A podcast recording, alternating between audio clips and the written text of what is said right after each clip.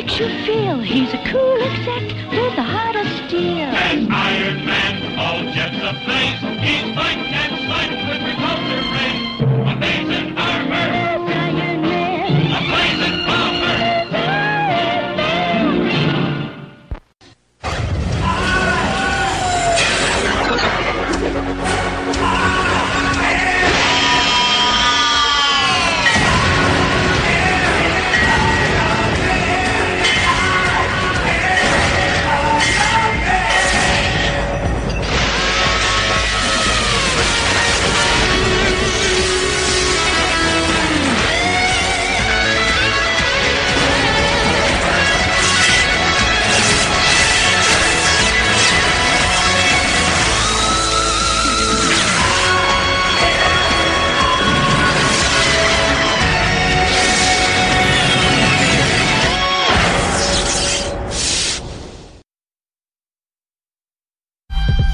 almost showtime, you better get in line. Got a number one hit dropping for the third time.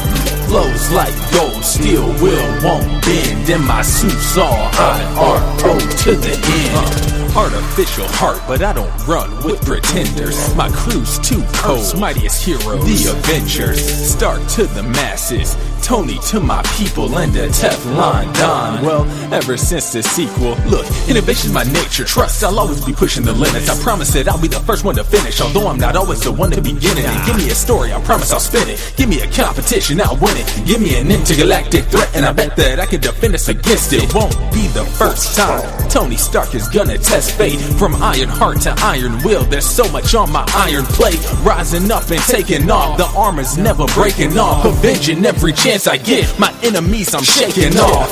I've gone to war with the best of them, inherently strapped like a gat. But then I'll pulse beam the rest of them. The Iron Knight coming for an iron fight. Ready to step in whenever weapons are fired, cause I'm the Iron Light.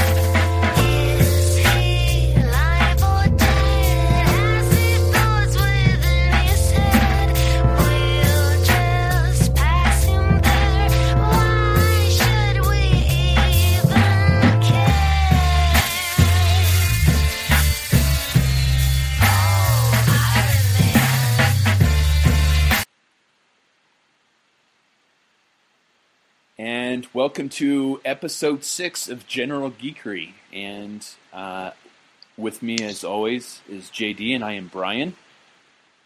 Hello, people. And we have something for you tonight that we were planning on doing on not only the original General Geekery, but uh, re-geekery as well when we started doing podcasting a second time.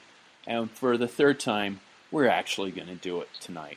Hey, third time's the charm. Hey, so. I can't argue with that, man. I think that's perfect. Um, what we're going to do is uh, commentary to the 2008 Iron Man movie. We're gonna we've got it we've got it pulled up on our computers. We're gonna watch it and we're gonna talk about um, not so much how it was made, but how it relates to the comic books. What what Easter eggs were in there? What how they diverged from the comic books and uh, just random facts and tidbits that we have about the you know the time that it came out and how well it's stood the test of really stood the test of time. Um, just kind of well you know general geekery stuff about Iron Man. Yeah, and I figured there's nobody better to do a track like this than the Iron Whore himself. I mean, there's things about this movie I didn't know, and then you explained it to me afterwards. So, Well, and I've Um, picked up a so- few since then too. um, yeah. So, I mean, I, I've even I'm going to learn all kinds of stuff on this one. Eh, maybe not a lot. Um, of, not, maybe not a lot of stuff, but there's there's definitely. Um, I picked up one not too long ago that I, I've only seen one. I try and read all the like Easter egg sites that say, "Hey, did you see this?" I'm like, "Yeah, I caught that. Yeah, I caught that." And you missed one, so I've only seen like one or two places catch this one in particular. Oh, wow! yeah, definitely point that out. Oh yeah, we will Um, because it's So- only it's only on there for like a split second, but we'll talk about it. oh, nice. Um, all right, and before that, uh, Brian has a new addition to the family that I want to hear some more about. I do. Um, unfortunately, over the last year, uh, both of my Australian cattle dogs uh, died of old age. One was 13 and one was 12. And uh, we still have the, the mutt that my, my wife got shortly um, after we moved. But it would just kind of suck just having one dog around after having three for, you know, the 12 years we've been married. Um, so we rescued a little blue heeler puppy from the pound today. Uh, they say she's about. They figure she's about three three months old, and uh, we named her Addie after uh, Irene Adler from uh, the Sherlock Holmes stories. nice. I wondered where that came from. Yeah. Um, Um, wow, she's adorable, dude. I mean, just Oh, the yeah. pictures. Ah, she's she's cute. Yeah, So- you can you can see them on my Facebook page. Uh, you know, I have my privacy back up. I'll set that back to public because I had that up when I was working on the flight team, set to private. But I'm going to set that back to public because I do a lot of posting on there that for everybody. Um, so yeah, Um, if you want to see pictures of a cute puppy, she's snuggling Yeah, with said- the wife right now. You said she's a mix, right? Yeah. Like, what what she? Do they know what she's mixed with, or is it kind of anybody's guess? it's kind of anybody's guess. She's definitely most of her body's has the the coloring of a, a puppy blue heeler, but her head is like pretty much all black with a little bit of brown. So we're not really sure. Uh, it sounds like they sent her up from um, New Mexico. Yeah, a shelter in Gallup, New Mexico. Uh, Yeah, sh- oh, really? That's where I would have gone to fly for if I'd gotten hired with Eagle Air Med. Oh, that's where she's from. Yeah. So uh, um, there's a she got sent up from a shelter in Gallup, New Mexico, um, because the the animal shelter here in Colorado, Springs is really good at, at placing animals in homes. Um, they're like phenomenal. They have they the turnover there is great. So they send them from all over, like the western the western United States to Colorado because they can get them out to good homes really quickly. Oh, that's cool. Yeah. Um, so is she is she happy? Oh yeah, she's snuggling with with my wife right now. So she is. How, how how's the other dog? You know, like, have they are they are they happy, or, or is the other one kind of looking like, uh, the fuck is that? Didn't we just okay? Yeah, I Um, don't. I don't think she's too impressed at this point. Uh, hopefully they will. Uh, hopefully they will learn to love each other because I think she has missed um, the last dog that passed away a couple weeks ago. She she had been actively looking for her. Yeah, Um, so hopefully she'll appreciate having some companionship during the day. Uh, eventually. yeah. Because the the the dog that passed away a couple weeks ago, she had never ever been separated from her. Ah, Yeah, I mean, Um, when when we would go out of the country for on R and R, um, the older dog would stay with my mom, and the other two would go to my in laws. So I mean, they they've always been together. They were they were never separated. oh, that sucks. So yeah, she was looking for her for definitely the last week. Yeah, So- see, folks, let it never be said that pets don't have uh, all the uh, same range of emotions that humans do because Yeah. they grieve too, just like everybody else. And that's just, oh, that's heartbreaking. It, yeah, it it really is. Um, she might have the body. Um, so yeah, so we got a new puppy, and she's really cute. Um, she- they spayed her today, and they said you know we can't give her a bath uh, for ten days, and she's a little stinky. So it's kind of it's like oh our puppy's stinky.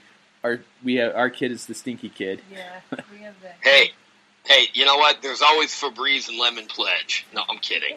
Seriously, um, that's not that's not right at all. No, but it's Um, funny. Um, so Um, then, uh, yeah, so that's that's my news is that uh, we got a new puppy today, and she's as cute as hell. And uh, we took her over to my mom's house because my mom absolutely adores our dogs. And hi, and she's coming to to see what I'm doing right now. She's like, "What are you doing?" I was "Oh, saying I that have some They're her grandkids, so Yeah, totally.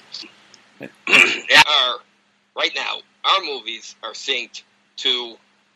I'm at three seconds into the playback. I think Brian is too. I believe I Um, am. If you're gonna watch, if you're gonna watch this with us, um, get it to the point where you see uh, at the beginning of the Paramount logo, there's a sky full of stars. Before the first falling star actually is visible, that's where we are. So, so we'll give you a countdown, and you can start the movie, and then we'll go. We'll do the commentary. Yeah, I think we're about three seconds into this. My time remaining on my timer is two hours, five minutes, and fifty-four seconds. and mine is two hours, five minutes, fifty-three seconds. So, yeah, we're in sync. So give them a count. Uh, we'll give them. We'll give you a countdown, and then you can start your own machines. You can listen right along with us. And if you don't want to, I've got the sound. We did a test recording earlier this afternoon, and the the audio the audio for the movie should be okay in the background. It, it won't be like sitting in the theater and watching it. Um, we don't want it drowning us out as we talk about it, but if you're not going to sync it with the movie, you still probably will be able to follow along pretty well. Now, say you'll be able to.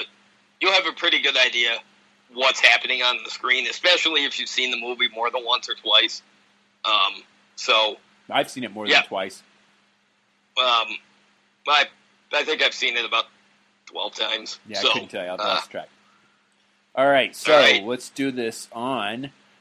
We're going to do it at, on five. So we'll do Yep. five, four, four, three, Three, two, two, one, one.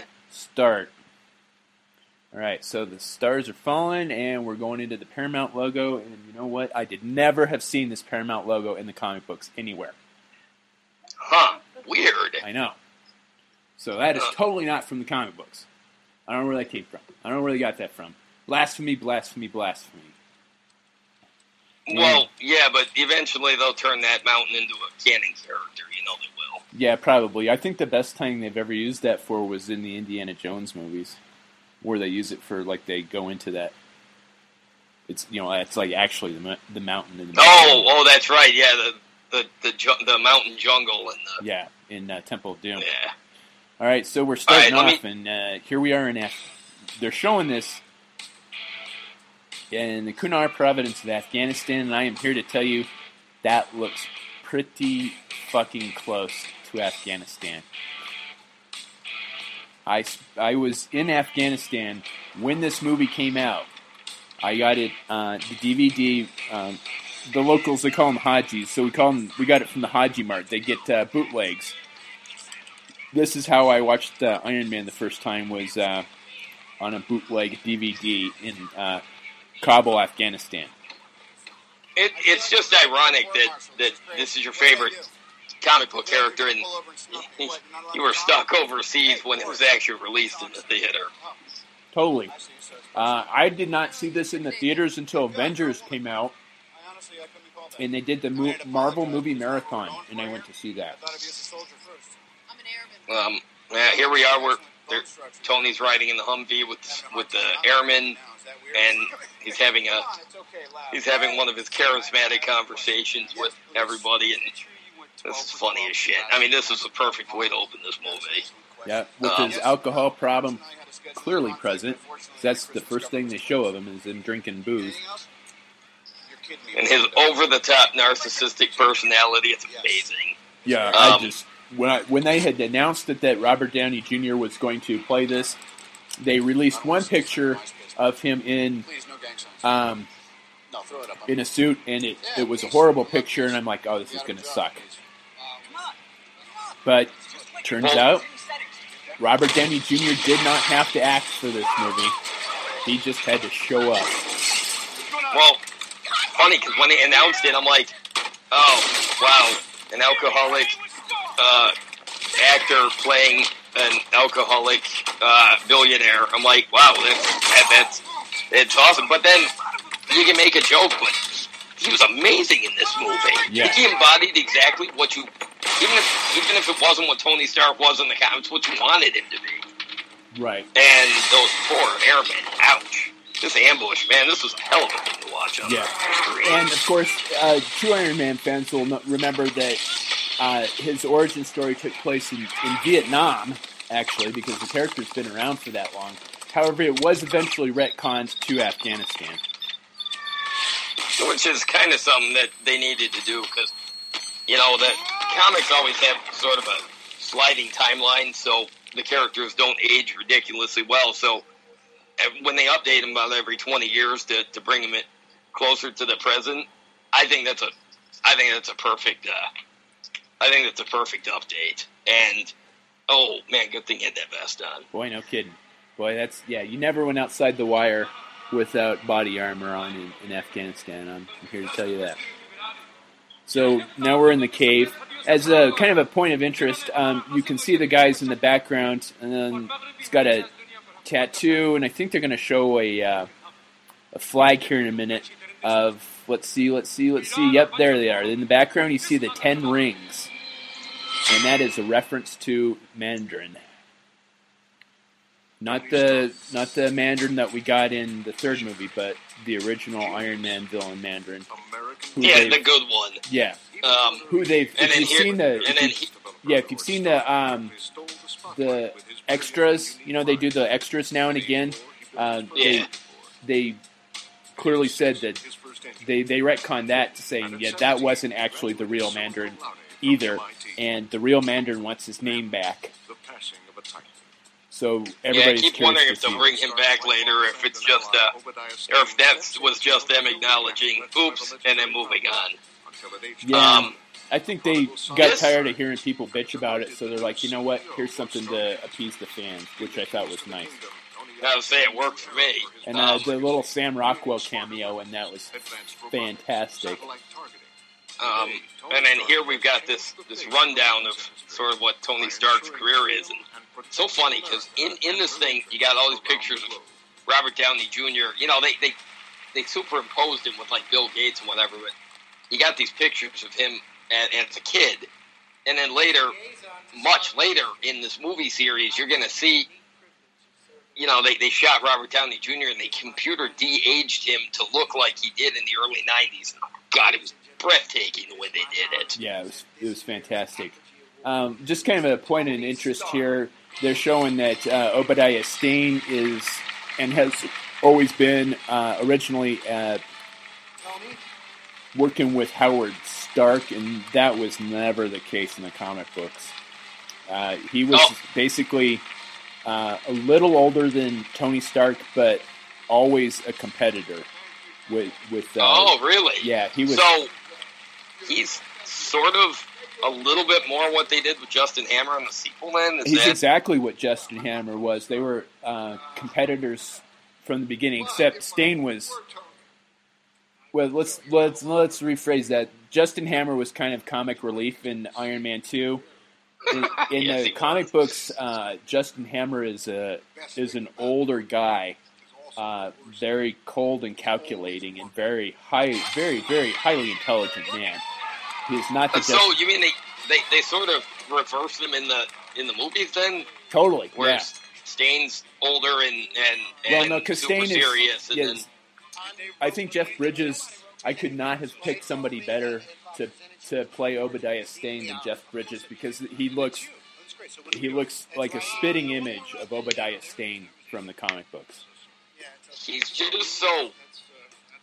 I don't know. He's so sleazy, but in such a legitimate way. Like you, you, you're, like you pull for him. You, you, it's like, dude's kind of a douche, but you, you just you want to like him so much because it's like he's up. Yeah, and and then for me, when I watched this, I didn't realize he was up to no good for a while. So, um, and then here we got Caesar's Palace, and we got him gambling, and Rhodey's trying trying desperately to keep him in check and failing miserably. Because Tony Stark is he's his own man. He doesn't need a handler. And there's our first appearance of Jon Favreau, the director of this movie, is Happy Hogan, and it's so cool. He kept coming And back. Happy Hogan is definitely a character from the old, old, old comic books. He was um, Tony Stark's bodyguard and chauffeur in the comic books, as he is in the movie, uh, who eventually gets married to Pepper Potts. What? Yeah. That's weird. Um, so he played this role in the comics, but it was early on then. So is Yeah. he still around in the comics? I don't. I, you know, All I want. they kind of bring him back and kind of Okay, here's serious. My own He's- philosophy he's- means having a bigger stick than the other guy. he's gotten like irradiated and had like some of the problems the Hulk had for a while, and I think his his character was called the Freak. Call that being Um, And a lot of people would also call and then they. Pepper Plan Potts to report on the got married saved in, to Hogan, and they kind of like starvation distanced themselves for their own safety from from uh, Iron Man, and that's that's one of the things that they Give her those they do uh, really Dared to lose a few with you. not follow the comic books straight away. Um, is Tony Stark always maintained that there was another person in the armor. He never wore the armor. Uh, in the new comic books, everybody knows Tony Stark is Iron Man, but in the original comic books, for you know, oh man, at least the first three hundred some issues, he always maintained that he was not Iron Man.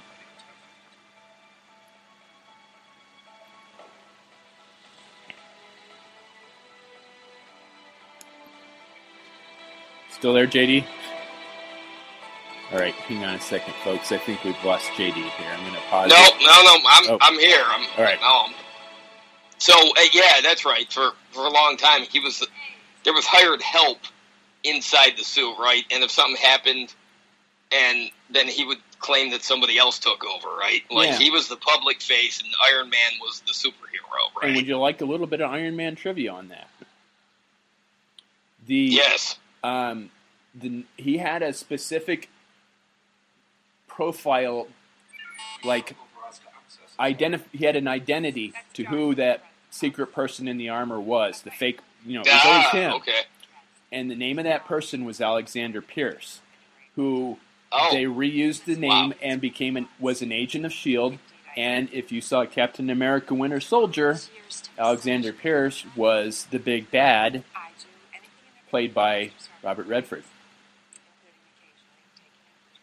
Crazy how this trivia, how they how they how they keep pulling from Marvel trivia to do these movies, um, just to just to um, you know just to pay tribute. That's kind of crazy. All right, so yeah, I had it mixed up in my head then. So they weren't like decoys. It was he had a character written, and it was this guy. Okay. Yeah, So because during the Armor Wars, um, Nick Fury came to Tony Stark and says, "You got to rein your guy in," and Tony Stark says, "You know what? I can't control him.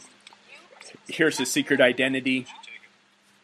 And Nick Fury's like, "Yeah, you know what? I don't believe you. You're giving him up too easy." And he says, "When you catch him, I want the armor back." And Nick Fury says, "Ah, a condition. Okay, now I believe you." That's funny. Um, yeah, now I now I now now now I do remember that. So Pepper Potts, she was early on in the comics too, right? Oh, yeah. I don't think she was in Armor Wars or anything, right? No, I don't think she was in Armor Wars. She she's another one that kind of comes in and comes out. and She's definitely been prevalent in the uh, last few years, um, and people will have known her from um, getting her own armor, and the name of that armor was Rescue. Uh, that had no Oh, yeah. no offensive capabilities on it. It was all defensive and was designed for um, to assist in civilian rescue operations. Uh, another note on the trivia here while we're in the garage the car that Tony's working on there, that hot rod, um, if you read the novelization of this movie, uh, it's a car that he and his dad were always working on together, but uh, his dad died before they could get it finished. So he never really ever finishes this car. He always finds something wrong with it, something to keep taking apart and rebuilding, and he never ever Ah. ends up finishing this car. Uh, so it's an ongoing project. Yeah, Um, because it was so one that was yeah, working well, on that- that's definitely nothing I knew. I didn't realize it was a book. I didn't realize it was a novelization. Uh, yeah, the Um, the novelization is actually pretty good. The the deleted scenes actually kind of follow that and I'll talk about that when we get to some of the some of the areas because they end up in Um, Dubai for a while, and they don't do that in the in this. There's deleted scenes where they're in Dubai, but but not uh, not in the, the final cut of the film. And of course, Terrence Howard is playing uh, Jim Rhodes, which he was replaced um, before Iron Man 2 by um, Don Cheadle. Don Cheadle. And uh, just kind of Um, an interesting note there is uh, Terrence Howard made more money, was paid higher for this movie than uh, Robert Downey Jr. was. It's just funny because this thing hit it big, and suddenly Robert Downey Jr. was making more than everybody else, and still is. After all these movies, he's still the highest paid actor in these movies. Uh, but you know what? Who can blame him? It's like, I mean, I'm sure he gets royalties from merchandise, but it's more like a, it, it's like a thank you payment. Hey, you jump started the MCU and made and, and made Marvel billions upon billions of dollars. So here's your reward. Well, and he Um, he has really taken this to heart. I've seen an interview with him, and he, and they say, you know, what's your what's one of your favorite things that you own? He says, my Iron Man collection of props from the movie. And he said the the guy that's interviewing him says they let you have props from the movie, and he says, well, they don't let me have them. Things just go missing. you know, I, I think I think they said that uh, Ryan Reynolds. Uh, now I we're uh, he- now we're in Bagram Air Base. I'm sorry to interrupt.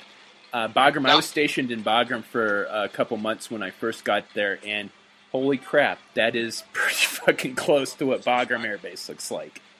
Uh, they may have shot it there. I don't know. No, no I was just going to mention Ryan Reynolds said they said that he stole the Deadpool suit from the set too. That's funny. Yeah, he So, tweeted that. you- I think. So you've been you've been to Bagram. That's close enough to make you believe that it could have been shot in Bagram. It's You saw this. You saw this shitty part of Afghanistan too, right? Like all the mountains and shit. Yeah. Because would you go in on Humvees and and stuff like that, or yeah, yeah. We we did. Uh, I did Humvee rode in Humvees in uh, Kabul a couple of times. Um, so but the the mountains. was it ever the fun, what was it the Fun V or the Humdrum V? It was the Humdrum V. I'm telling you, man.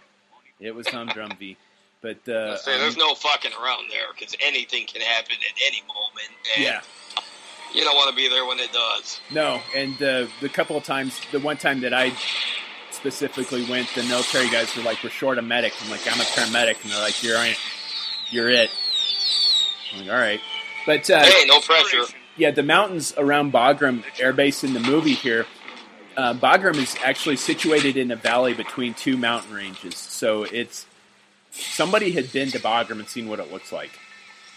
Um, uh, so they did the research and found a place that hey, this, this works. And, Yeah. uh, The mountains uh, are a little close in the putting movie. them in the danger zone. Yeah, the mountains are a little close in the movie for it to be truly Bagram, but they were. It's. I mean, they somebody did research and it's like, yeah, you know what? That that could be fucking Bagram Air Base for sure. Hey, I never questioned the authenticity here because, as far as I, as far as it looks to me, I'm like, yeah, this is probably exactly what it looks like and how shitty it really is. Um, I remember every time you went over there, I'm like, ah, I'm freaking out, and anything, literally anything, can happen over there. I mean, shit. I mean, people, you know, they find roadside bombs, and they got, Yes. they got. You know, you got people hiding out in the mountains with artillery and mortars and all kinds of like nobody's safe. Yep. Um, Yeah, I, I was lucky to get out of there without uh, with just uh, a scratch. so in this, in his original origin, I know you said it was Vietnam, but is this is this close to what they did, or is this a complete overhaul? Actually, this is pretty spot on. He he meets meets Professor Yeltsin, who is, um, I think they Yinsen. Jensen, sorry. Uh, geez, thanks. Um, I think they say that he's Chinese, but I don't remember right off the top of my head. But he's captured by the communists, and they don't specify as to what weapon they want him to build, like they do in the movie. But um, they do. They they did capture him specifically to build a weapon. Excuse me, a weapon for them and he and uh, Yinsen make up the Mark One Iron Man armor Yinsen is indeed killed in the escape. He does sacrifice himself for Tony Stark, and Tony Stark Oh, so him. that's so they did pull that on Oh, yeah. out of the comic. That's cool. Yeah, no, this is this is spot on and then some. So yeah, the uh, another kind of interesting point um, from the comic books. This cave that he's in right now in Afghanistan.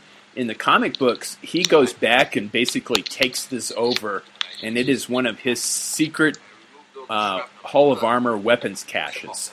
Oh, really? Yeah. So, oh, that's right. He does. He's got different locations. So if so, if something happens to some of the suits, he's still get, he's got backup. That's right. I forgot about that. Yeah, Yeah. he's got multiple locations. Yeah. Um. Um. So wow, look at that. That's awful. Yeah, it's God, part of the a- shrapnel a- that is, you know, trying to push its way into his heart, and that was why that was part of the original Iron Man armor was to prevent the shrapnel from entering his heart. So I mean, they they got it straight from the straight from the comic. that's that's so cool that they translated it like that. You know, they didn't. Know, they didn't mix it up and they didn't change things just because they could. They they did it because it's like, well, it worked in the comics. Let's make it work in the movie.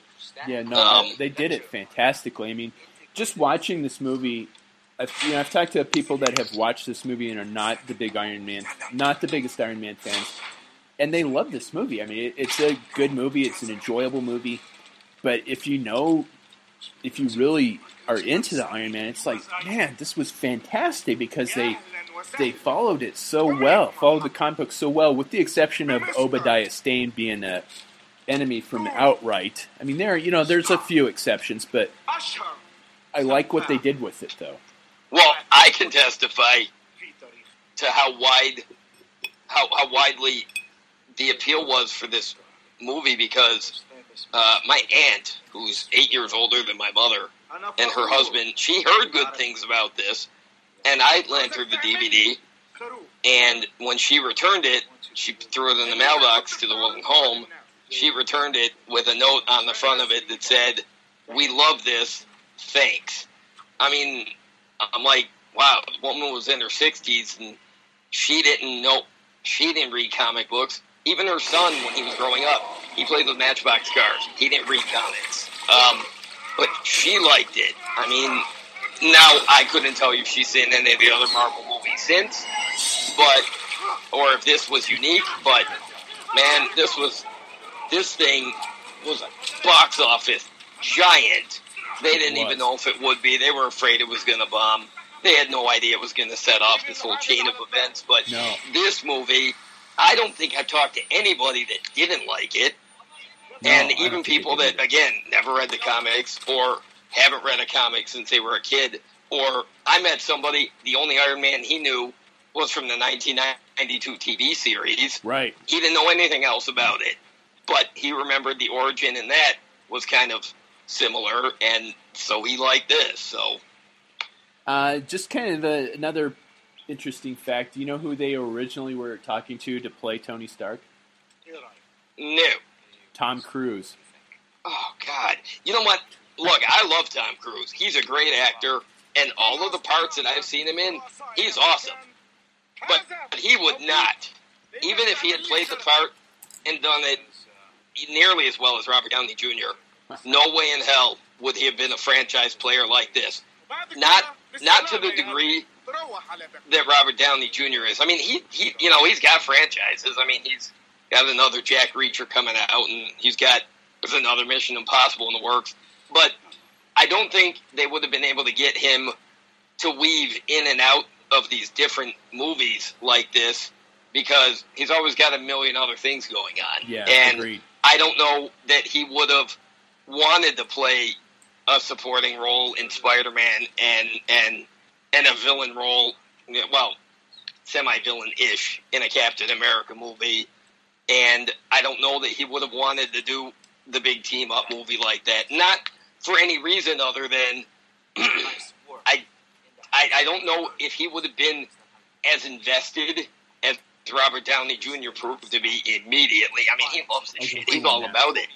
I mean, he, you know, so I can see him playing the role, but I can't see him being as dedicated as as RDJ is, and I think they made the right move here. I mean, who knew? I mean, it was a career resurgence for for for this guy. I mean, Yeah, I mean, he was he, totally- was totally at the bottom of the career. Um, just I mean- another point of interest here. A couple of sec, couple minutes ago, we saw the one of the villains standing on the mountainside, uh, watching the whole discussion with Tony Stark. He was playing with a, a ring on his finger. That's theorized that is one of the Mandarin's ten rings that he wears on his fingers. He often gives them out to his lackeys because he's able to control the rings mentally. So he's able to control his lackeys.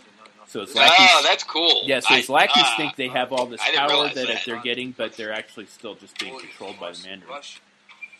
Oh, that's pretty cool. So, so this guy, so the boss here is not the boss. He's just the boss in, in this in this in this region. cave dwelling society. Yes, um, and so these guys watching them build this thing. Um, obviously, they have no idea what's actually going to happen. But all these characters, I mean, if you look at the coverage of what what these terrorists do, you know, overseas, I mean, you see similar to this stuff, but like literally, these people living in these caves, doing using this technology, but living like it's, you know, hundreds of years ago. That's exactly what I imagine it probably looks like in real life. It does. So I'm here to tell you, man, the last big inventions that caught on in Afghanistan were the wheel, gunpowder, and fire. After that, not much else. Not much else got much press there. Uh, ah, that's funny. And then, hey, they making coffee? No, but it could have been. I mean, I'm sure that the coffee over there probably tastes like this liquid metal that they're about to pour into this bowl. It's funny you should say that. Uh, I was over there with a really good friend of mine, and uh, he would spend th- about three or two or three hundred dollars a month on coffee for us. He would order it from a place here in the United States, and they would ship it to us. And he'd get the stuff that was like twenty five bucks for half a pound. So I mean, you know, we were drinking drinking like primo coffee in Kabul. So I'll say he, he didn't want to drink the the mud with all the coffee grounds still in it. nope. that uh, tasted like poo. I'm sure. Um, you know what? Watching the build this arc reactor, this is the coolest thing. I remember just sitting there watching this thing. It's like watching a mad scientist at work, and and it made you think. It made you think. You know what? Anybody could do it. Absolutely nobody but him could do it. But he used all this this shit from this cave, and he did this. I'm like, I'm really surprised that after this, there wasn't some engineer somewhere in the world that actually managed to create this thing. Um, uh, DARPA's been working on something like it, but they've never, nobody's ever worked out the bugs out of it completely. Well, that might be a good thing because I don't know if we need people enhancing themselves quite like this. I mean, I'm still waiting for the news about the first guy that gets the Bluetooth headset implanted Right. inside of his ear. So, Yeah. Um, let me see. There was one thing I was going to say, and I forgot what it was. all right. So the blueprints for the for the Mark One suit here. Oh, I remember. Hang on a sec. I remember. Sorry. Oh, yeah. Um, the arc reactor built into his chest. That's something that definitely was um, movie, and then eventually worked its way into the comic books. Uh, in the original comic books, it was just like this full chest piece. Like um, think of it like an iron lung that just fit around his chest. Oh, weird. Yes. Really? Yeah. I So haven't. like a bulletproof I, vest. I, I, I've read a lot of old Iron Man. I haven't gone back to the '60s though. I, I really very few of my comics. I mean, I think I've read the X Men stuff from that era, and a little bit. Well, I've read She might look for the the Hawkeye Captain America version of the Avengers, but I don't even think I've read the the original team up. It's it's goes back a little too far for me. Um, so it was like a whole apparatus that he had around him. Yeah. Um, Huh. Just and for I've mentioned this before. Um, I, I have this thing that I, I called the Marvel villain. God, now I can't remember how I say it. Um, Marvel. Yeah, the see, man, my my wife knows it. The Marvel villain syndrome. So you get a villain that's really, really popular, and Marvel Comics like they decide, oh man, we got to make this guy a superhero now because he's so popular.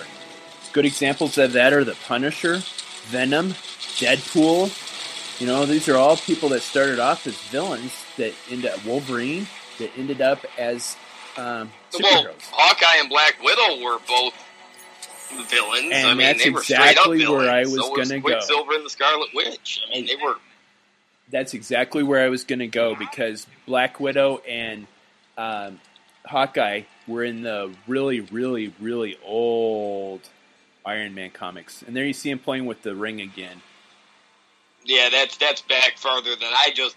I, I and I learned that from you. You're the one that told me that they were originally. I, I haven't read back that far, but I mean, it's funny to to think of them, especially Hawkeye, starting out as a villain because uh, he's such a hero in the comics that Yes. it's it's it's weird to think that he ever went from villain to anti-hero to, to just hero straight up. It's Well, I think that's definitely one of the things that um, people don't realize is that Hawkeye and Black Widow worked together for a long time, and they've really they that relationship is present in the movies.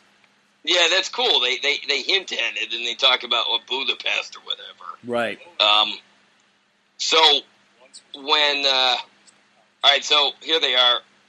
He's talking to him. I mean, obviously, is the Mandarin talking through him, or is he just doing the the Mandarin? Like, I mean, obviously, I don't mean telepathically. No, I just yeah. mean is But- he saying everything that the Mandarin told him to say, or is he using his own words, but his mind is actually being controlled by the Mandarin? Well, you know that's that's definitely a good question, and it's hard to say. You know what they were going with because originally I thought you know maybe this guy was the Mandarin, but he kind of pussies out and gets his ass kicked by Obadiah Stane, and then later in the movie I'm like, okay, that would never happen to the Mandarin.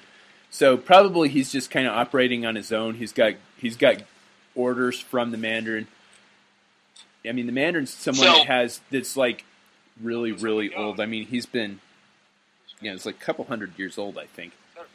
So he's got his fingers in all kinds of different things. So he that's why he empowers his lackeys to do this. It's like you know, Tony Stark is a, a fly to me, so I'm going to have one of my lackeys take care of this for me, and I'm not. I'm ju- he, I just expect him to get this done, and if he doesn't, he will suffer the consequences.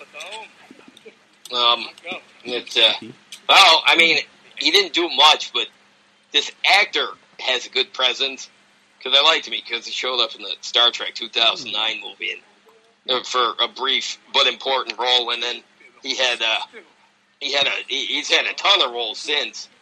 Um, the actor is good, like he's real. oh yeah, good. I would have loved to have seen this guy turn out to be the Mandarin. Honestly, Uh, that would have been cool, but you know, uh, maybe.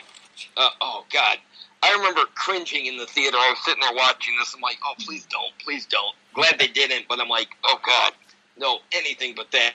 And I'm like, if you're gonna do it, please cut away quick. Um, oh, it's horrid. begging. Yeah, see, I'm I was kind of disappointed that they didn't make this guy the Mandarin, and that they went with the direction they did in Iron Man three, and that's why I really don't like the movie, is because I think Jon Favreau had a vision for where he wanted Iron Man to go, and after the Avengers were, was out, that's Marvel. Marvel was like, "You're gonna do this our way," and Jon Favreau said no, and that's why he did not direct Iron Man three, is because he did not have creative control, and I I respect him for that. No, I do too. He wanted the he wanted the integrity of his idea, and they wouldn't give it to him. And I get it, but I just I wish we'd just gotten. If he wasn't gonna do it, I wish we'd gotten a better movie in its place. Kind of like well, they have one Ant Man. Um, the guy that worked on it for years. Yeah, Uh, he he he wanted to maintain his own vision, and he. I I don't think he refused to do the MCU thing. I think he just he wanted to maintain a little bit more, and control, and they just said no, he's part of a bigger thing, and we've got to you gotta you gotta play to it. And I think the guy just decided, eh, I'm gonna walk away. But the movie, the Ant Man movie we got in its place, I don't know what the other original one would look like, but the I've one we got in its place myself. was a hell of a lot of fun. So, whereas the Iron Man three substitution was shit, the Ant Man one was ideal. And yeah, if you Um, if you're a longtime listener of, of General Geeker, you know both of us have the same opinion of that movie, and and I I always swear to the fact that I'm like the biggest Iron Man fan ever, and I hate that movie. I absolutely detest it. This part where they where he's putting this thing together, and they find a way to hide exactly what he's working on. Because you know they make it look like he's working on the thing they told him to, but he's hiding away the actual thing. So so when they look in on the cameras, they can't see exactly. And that was brilliant. That was absolutely brilliant the way they did this. And boom, big bada boom. Big bada boom. Yes. Uh, in the in the comic books, they they knew that he was building a suit of armor, and they're like, okay, this is the this is the big bad weapon that he's going to design for. it. So they let him do it. Oh, so they knew it, it was the suit, but they thought he was going to give it over to them. Yeah. Those silly communist bastards. Exactly. I and enter. Come over here and button me up. Um, so you said he was working. Uh, he was captured by the communists. Were they were they specific to a region, or were they just the big bad communism in general? Uh, kind of North Korean or North Korean. I'm sorry, North Vietnamese. Oh, okay. North Vietnamese, maybe Chinese. They didn't. I don't remember. Uh, I don't remember the name of the villain that captured him right off the top of my head. Uh, I think it was like Lao or something like that. General Lao, maybe. I'd have to Well- double check that. I might be wrong Um, on that. But uh, one of the interesting Oh. things about the we, we just totally hammered Iron Man three into the ground. However, one of the positive aspects in this movie, uh, uh, Yinsen says we met once in in uh, Switzerland, and they show that scene in Iron Man three. Oh yeah, that's right. That's right. It, it, it was one of the few things in that movie that paid off was they actually showed the introduction. Yeah, and like it the didn't first- feel. Yeah, the first half an hour of Iron Man three, I'm like, okay, this is this is good. This isn't this is going to be decent, and then it just is a Yeah, it went show off the rails, there. but yeah, it was cool to see. None none of that stuff that they did later felt ham-handed or shoehorned in. It, it it seemed pretty organic, and that's right. I forgot. He was he was kind of a surprise Easter egg because I didn't realize he'd be there, so that was cool to see. And then and then oh, if only this guy knew. Yeah. Oh, that hurt. Ow. Yeah. Um, yeah, which I thought was kind of nice that they. That's what got my hopes up when we started watching Iron Man three. Is like, hey, there's there's uh, Yinsen, so you know, and then we had AIM showing up, and you know, it's like, oh, and then they just Well, and then there was that chick that showed up for a second, and I'm like, right away, I'm like, yeah, she's up no good. And so they telegraphed that. And, uh, you know what? This cave escape thing, this whole, this is so cool. I mean, you can watch it and again now. I've seen this movie a bunch of times. I'm watching it. I don't even have the sound on. I'm listening to the to the sound uh, over, you know, from Brian's end, and this scene is still amazing. Oh. Like they just everything they did here was exactly what they needed to do. yeah. And the I first mean, time, even yeah. even the clunky suit manages to be so completely badass. Totally. And I watched, you know, like I said, I, the first time I watched this, I I was watching it on my laptop in my clinic in, in Kabul, and I was still met on a shitty bootleg, and I was still mesmerized by the escape scene. I mean, you realize the cave these these bastards were in was like a five minute walk for you, and and you know you still. Yeah, it's Oh, like oh yeah! know, Oh oh oh! yeah, I forgot about that part. Where the guy just bullet bounces off, shoots him in the head. Ah, badass.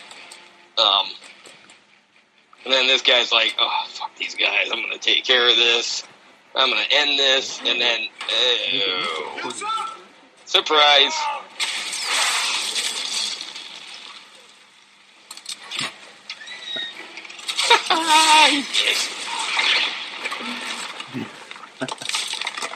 ah, he didn't. And then, yeah, Yinsen does die in the comic books uh, right here, which you know I thought maybe they would yeah, I he was a great character for the short time that they had him in the comic books, and I thought, you know, maybe, just maybe, maybe, maybe he'll survive. No, guess not. No, but you know what? He didn't. I like the way they did this, where they said he's going to see his family, and then he actually reveals that they're already dead. So Right. he's he's fine with this. So he's going to be reunited. And that was that was powerful to watch. And this actor that plays him did a really good job in this part. Um, like I like I, I love this character, and my heart broke when he Yeah, when totally. when he died. And I'm like, he's that's strong writing when a minor character like this can yeah, actually really just pulls the heartstrings. Yeah, I will agree to that. Because And now, well, he's a man on a mission. This, this, in my opinion, the, the, the mission of Iron Man when he sees Yinsen die, and and this new drive to be uh, a do-gooder. This this is where it seems to start. Because at first, this whole thing was, this is my this is my way. I'm I'm going to get out of here. This is my escape route. But I, I think he I think he has his as they call it the come to Jesus moment where his mission changes and he's got a new lease on life right here when he's like ah vengeance yeah, totally. and, and oh that's so cool mm, deep fried crispy terrorist Ah, yeah I'm in the old town tonight Yeah, we call that a Haji barbecue. Uh, and it, it was the same thing in the in the movie or in the comic books too. you know, he's a weapons designer, and you know saw the destruction that his weapons were causing. And he's like, "Yeah, I can't, can't do this." Uh, he did continue to make weapons in the comic in the comic books, but he mostly made them for Shield. Um, oh man, this is so cool. I mean, they, they, they, they adapted that first Iron Man comic, you know, that, that first suit in the comics, and they did such a good job bringing it into reality. I'm like, it's so cool. I mean, it's made from a bunch of junk, but it's, it, I don't know, it even to be badass. And then, uh, and he's up, he's up, he's up, he's up, and trajectory, and he's down. And as a paramedic, I'm here to tell you he would not have survived that impact. But you know, Movies. right? Um, But uh, I don't get hung up on stuff like that because if I did, I I'd find it hard to enjoy movies. So I'm just like, eh, fuck it. Yeah, I, I'm the same Um, way. It's like you know, it's a movie. I I'm not one of those people that nitpick, and I'm like, oh, you know what? He wouldn't have survived that. But it's a movie. Who cares? Uh, the original armor in the comic books, the first two iterations did not have flight capabilities. Not even uh, like this one did. Oh, really? Okay, I didn't realize that. That's that's uh, Not until they they redesigned it to um, the the classic gold and red and gold that that most people are familiar. Not the you know the con- the original comic books, the red and gold. oh yeah. You know what? He would have been sunburned as hell here. Oh Jesus, I'm telling Uh, I mean, uh, in that kind of heat under the, the sun, uh, I, I think that's the reason people over there are always wrapped up. You, know? you, you don't want your bare skin under Uh-uh. the driving sun like that. No, uh, I was out one one time and it was like 120 in the shade.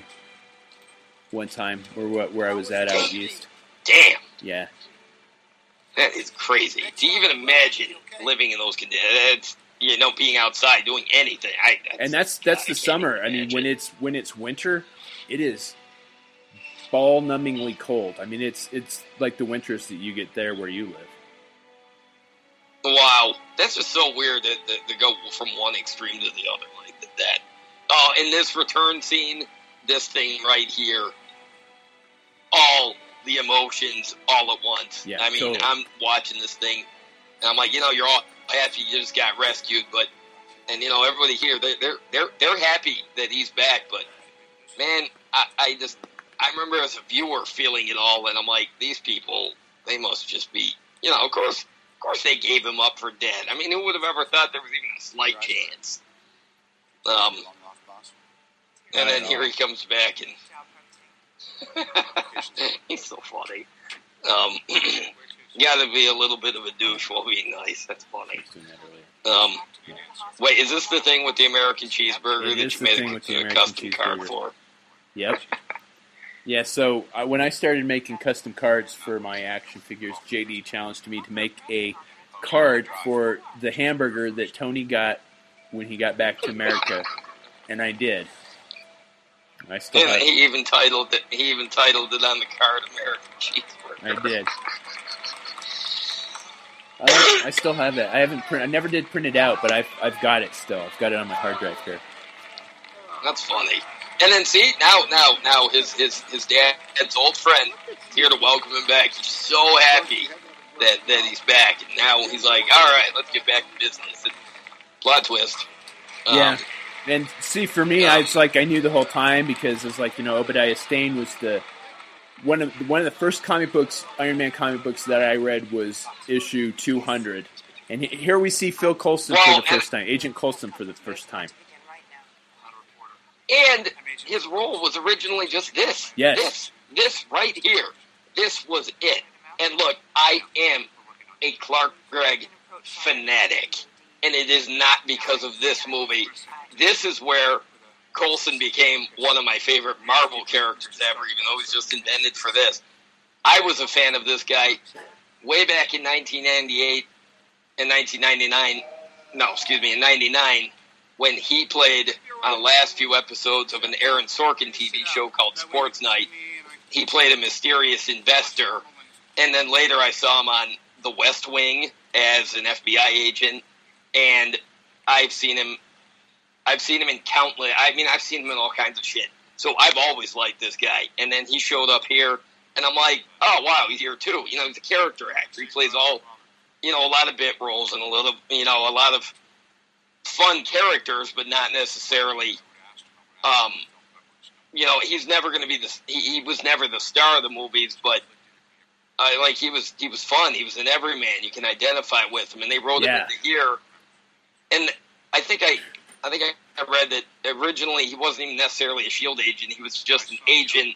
And later on in the script, they said, "Well, how about if he's just Shield, and we just throw it in there as an Easter egg?" And then look at what ended up happening. I mean, he ended up being one of the through lines all the way to Avengers, and then Yeah. you know, he- he got his own TV show. because we saw Um, he was he was an integral part of the Thor movie, and um, came to realize that I have more to offer. got forgot, And it turns out he was the biggest and Iron Man too. Captain America. Yeah, and then and then he was a huge Captain America fanboy. I mean, look, he geeked all over himself, drooled all over himself when he met him in the Avengers. Yeah.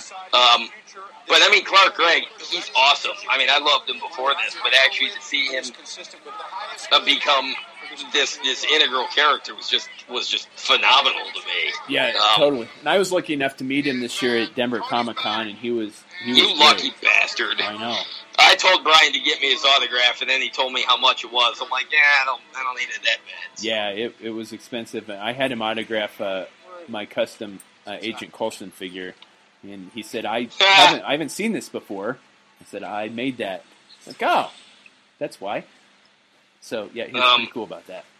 That's funny. As many times as I've watched this, um, I don't think it ever registered with me that Obadiah was just riding a Segway. Yeah, um, I noticed that. That's funny. Oh, and I, I what I was talking about earlier was the one of the first Iron Man comic books that I read wrote, read was Iron Man 200, and shortly before that, that was the point in time where Obadiah Stane had gotten Tony Stark to fall off the wagon, got his alcoholism back in full swing, and was able to take over all of Tony Stark's he assets. did that shit. I didn't realize that. Yeah. Because I didn't read. I didn't read. I didn't read Demon in the Bottle. I didn't read that stuff. That wasn't and- part of Demon I- in the Bottle series. That was later. The, or the Oh, Demon, okay. Demon in the Bottle was earlier. The he Um, this was later oh, in the he- series. That Oh, he did that. Oh wow. Yeah. See, I I hadn't. I didn't until this movie came out. When when it came out after I saw it, I, I said because we were on a message board together, and I, I sent I sent Brian a message on that board because obviously over there he didn't he couldn't text or anything. Sent him a message. I'm like, who the hell is Obadiah Stane? And then he sort of explained it. I'm like, oh, he was in this movie. I didn't know who he was. So when when he turns out in this thing to be uh, two faced rat bastard, I never saw it coming because I had no idea. Like I said, he was See, always be- sort of sleazy in this, but you wanted to like him. Yeah, I think that would be a nice surprise for someone that doesn't is not an Iron Man fan to to see that this see this guy turn out to who he be who he really truly is. Well, At the it's same funny because that Jeff I'm- Bridges usually plays kind of a good guy in a lot of his movies, so that just see him play such a fucking ass Douchebag, yeah. was just weird. Like it was like, wow, that that that was an abrupt turn. Right.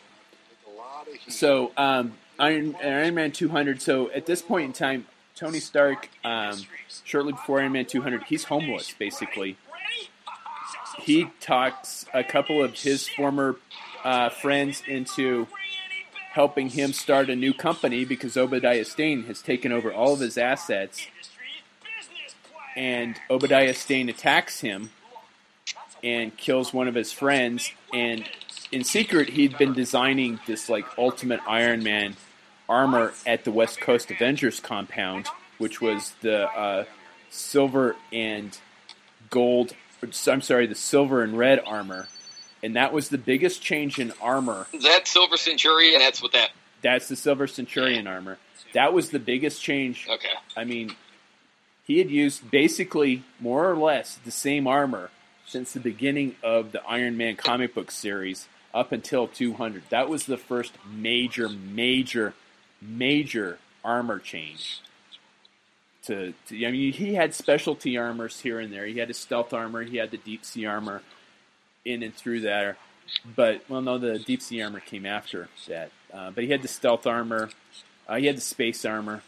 Um, but the Silver Yeah, but that was Centurion, specialty shit.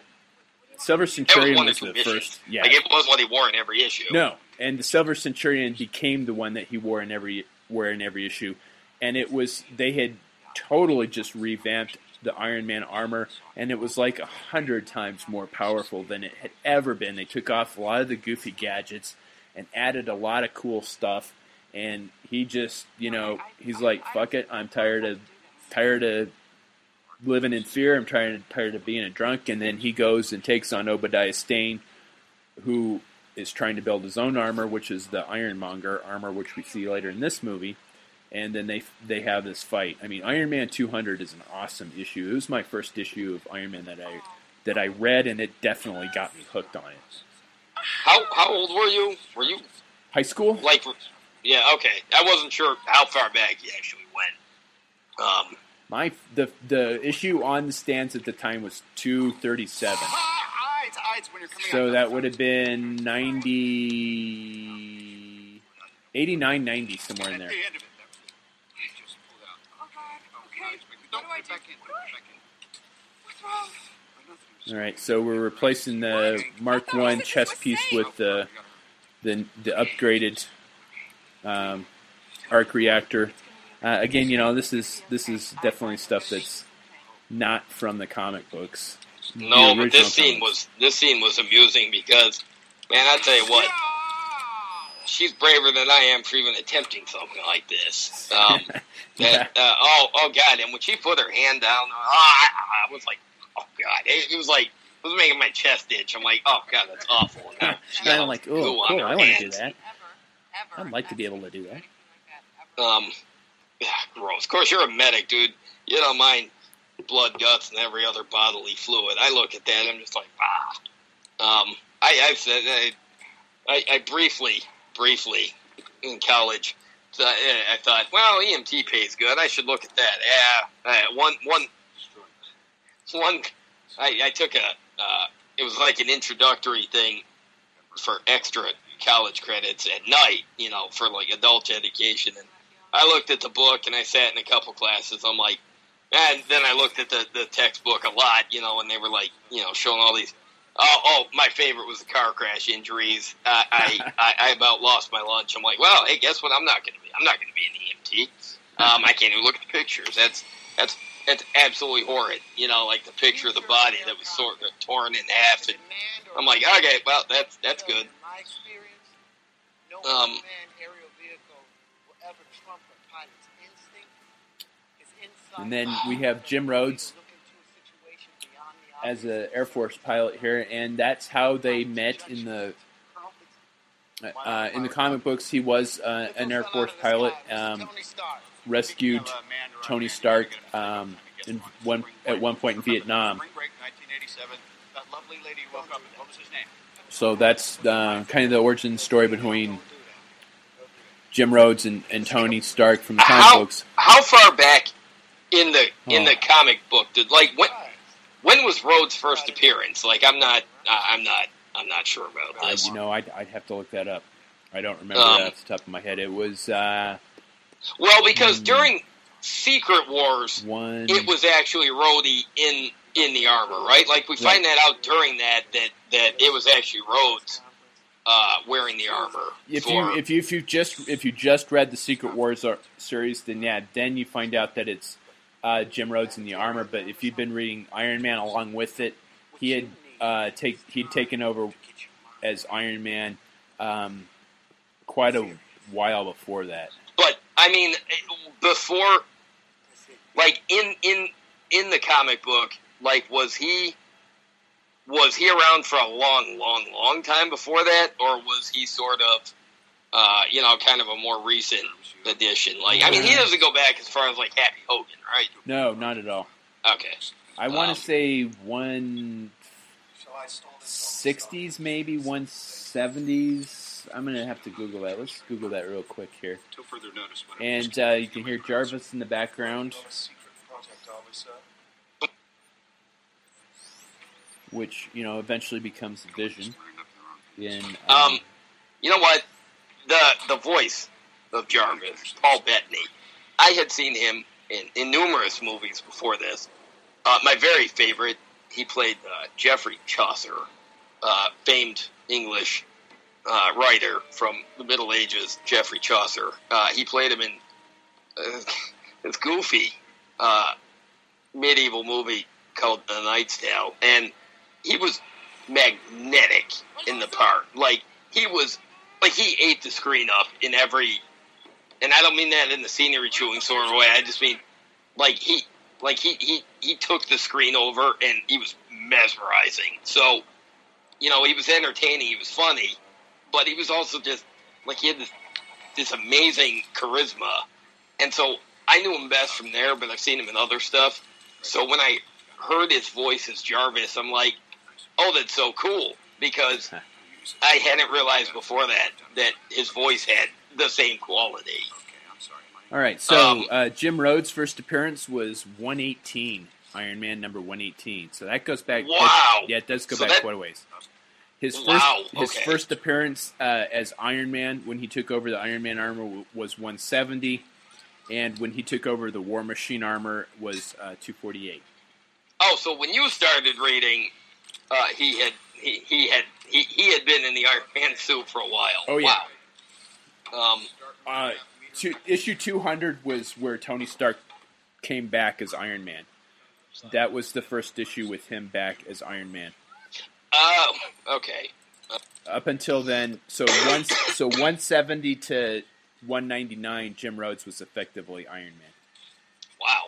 Um, wow. That's a long did have streak. a long run in there. Then. Yeah, I think that's no longer streak than you know, like uh, uh, Bucky being Captain America or Falcon being Captain America. Ouch, that Um, had to hurt. Right into the wall. Um, It's like funny as shit. um, this, you know what? This was a montage that was funny, but it wasn't the inappropriately funny. It was the very realistic. Like this dude, super genius. He he can do literally anything. Like he's got the intelligence to build anything, and even his first prototypes, complete failures. Um, Yep. It was brilliant. Like this whole thing, it was played for laughs, but it wasn't played as as as cornball. It was it was great. Like it wasn't all pratfalls. It it was it was interesting. And I think that's definitely one of the things that sets the Marvel movies aside. That you know, I'm sorry, I'm, I do like DC comic books, but this is definitely the thing that sets. he, he fires his repulsors and he's Completely harmless. Yeah, sets the um, Marvel movies aside from the DC movies is that they do have a little comic element in the action. It's not enough to make it campy, but it's enough to make it enjoyable, especially if you don't know enough, know a lot about Exactly. It's funny without ever being stupid. Um, and then um, So we find out here, well, not right here, but we eventually find out that uh, Obadiah Stane is the one that locks Tony Stark out of his, uh, out of the board of directors. And shortly we find out he was the one that had him kidnapped in Afghanistan, and that's when we realize, hey, maybe this guy is kind of an asshole. yeah, what a bastard. I mean, me on the company's behalf. Um, but so here, yeah, because he's still, you know, he's still the, the, the innocent party. But I'll tell you what, because again, I didn't know who he was, and I'm watching it, so you know, of course, it makes perfect sense. Everything he's saying, I'm like, well, you know, he's the only one that's going to keep Tony in the loop here, because you know everybody else wants to cut him out. Absolutely not this much Right. But eh, he played it perfectly. Like he, um, eh, eh, Jeff Bridges, he didn't overplay it. He didn't oversell it. He didn't do any of that. It was, it, it was, it was perfect the way they handled this. My only regret is that they killed him in the first movie because I would have liked to have seen him come back because he's just, 1% thrust capacity. you know, maybe more along the lines of what he was in the comic book as his own man and a genius in his own right because in the comic books he is very much uh, a genius. And uh, we'll get back. We'll get into that in a little bit with a little Easter egg about him that most people have missed uh, when it starts to happen. Oh, this is the beginning of the running joke with the with the robotic fire extinguisher that Yes. that uh because he yeah he sticks around for that robot sticks around for a couple movies too and now it, it it plays for comic relief but it's always funny this was so cool to watch in the Yes. theater like this Oh, thing yeah. it's like wow you, you you almost believe that that this you know this this could become reality someday it's like wow this is mean, we were all promised jetpacks in the you know in the future so but this guy's yeah it's pretty close um yeah, I, Uh, did they did they do any? Is there a montage or anything like this in the comics, or is it this, or did they put this in because it was necessary for cinematic? you know, there's Uh, when he comes up with a like a brand new armor. There's definitely usually a, a montage in the comics, and it- Okay. it, has the same feel. No, well, you know, because sometimes for you know sometimes for uh, movies, you know, they throw it in where sometimes the comic doesn't have to explain it, where the movie going audience might need it, but. Oh god, this is so cool. Yeah, I think this is one of my I favorite scenes This is one of my favorite sequences in this movie. Like I always, I turned. It was on network TV one night, and I was switching around, and Iron Man was on, and it was this right before this happens, and and I'm like, oh, I have to watch it. Watch the entire movie after that with commercials and everything. I didn't care. This scene hooks me every single time. Yep, this when is he does brilliant. Oh, I love this. This, yeah. I mean, I just about cried when I saw this the first time. Where they, he's in the Mark II. He's doing the the suit check, and all the flaps are opening, and it's adjusting itself, and it just looks. It's got all the, the lights, the, the, the internal lights. You see the eyes. It's chrome silver. He looks like something straight out of the future that we've been promised. It's amazing. Um, and they you know that Mark II armor. It's sexy as hell. I mean, it's just man. This is just um. This is just and and they handle this entire sequence perfectly. They did this. The timing was right. Everything that happened was right. I mean, it's Yeah. a, oh, God, yeah, my eyes phenomenal. were watering the first time I saw this. I was just like, this is of all the movies. I'm, you know, because this came out a few years after Spider-Man three, and I'm, I'm like, you know, they they they've really kind of lost the superhero market with with the failure of Spider-Man three. I'm like. Iron Man's gonna suck, and they're gonna ruin my favorite comic book character. And This scene right here, if you weren't sold on the movie before, this scene was going to sell you. I mean, Yeah. look, these kids on the Ferris wheel, the kid drops the ice cream. That's exactly what, not even just the kid would do. That's exactly what anybody seeing this for real would do. Yeah. And it, but it's played like it's completely realistic, and it was brilliant. Um, God, I love. Well, and I love that just before this, I love that Jarvis protests. He's like, "Sir, we're nowhere near ready for the dumbassery that you're about to." And and it's, it's fucking awesome.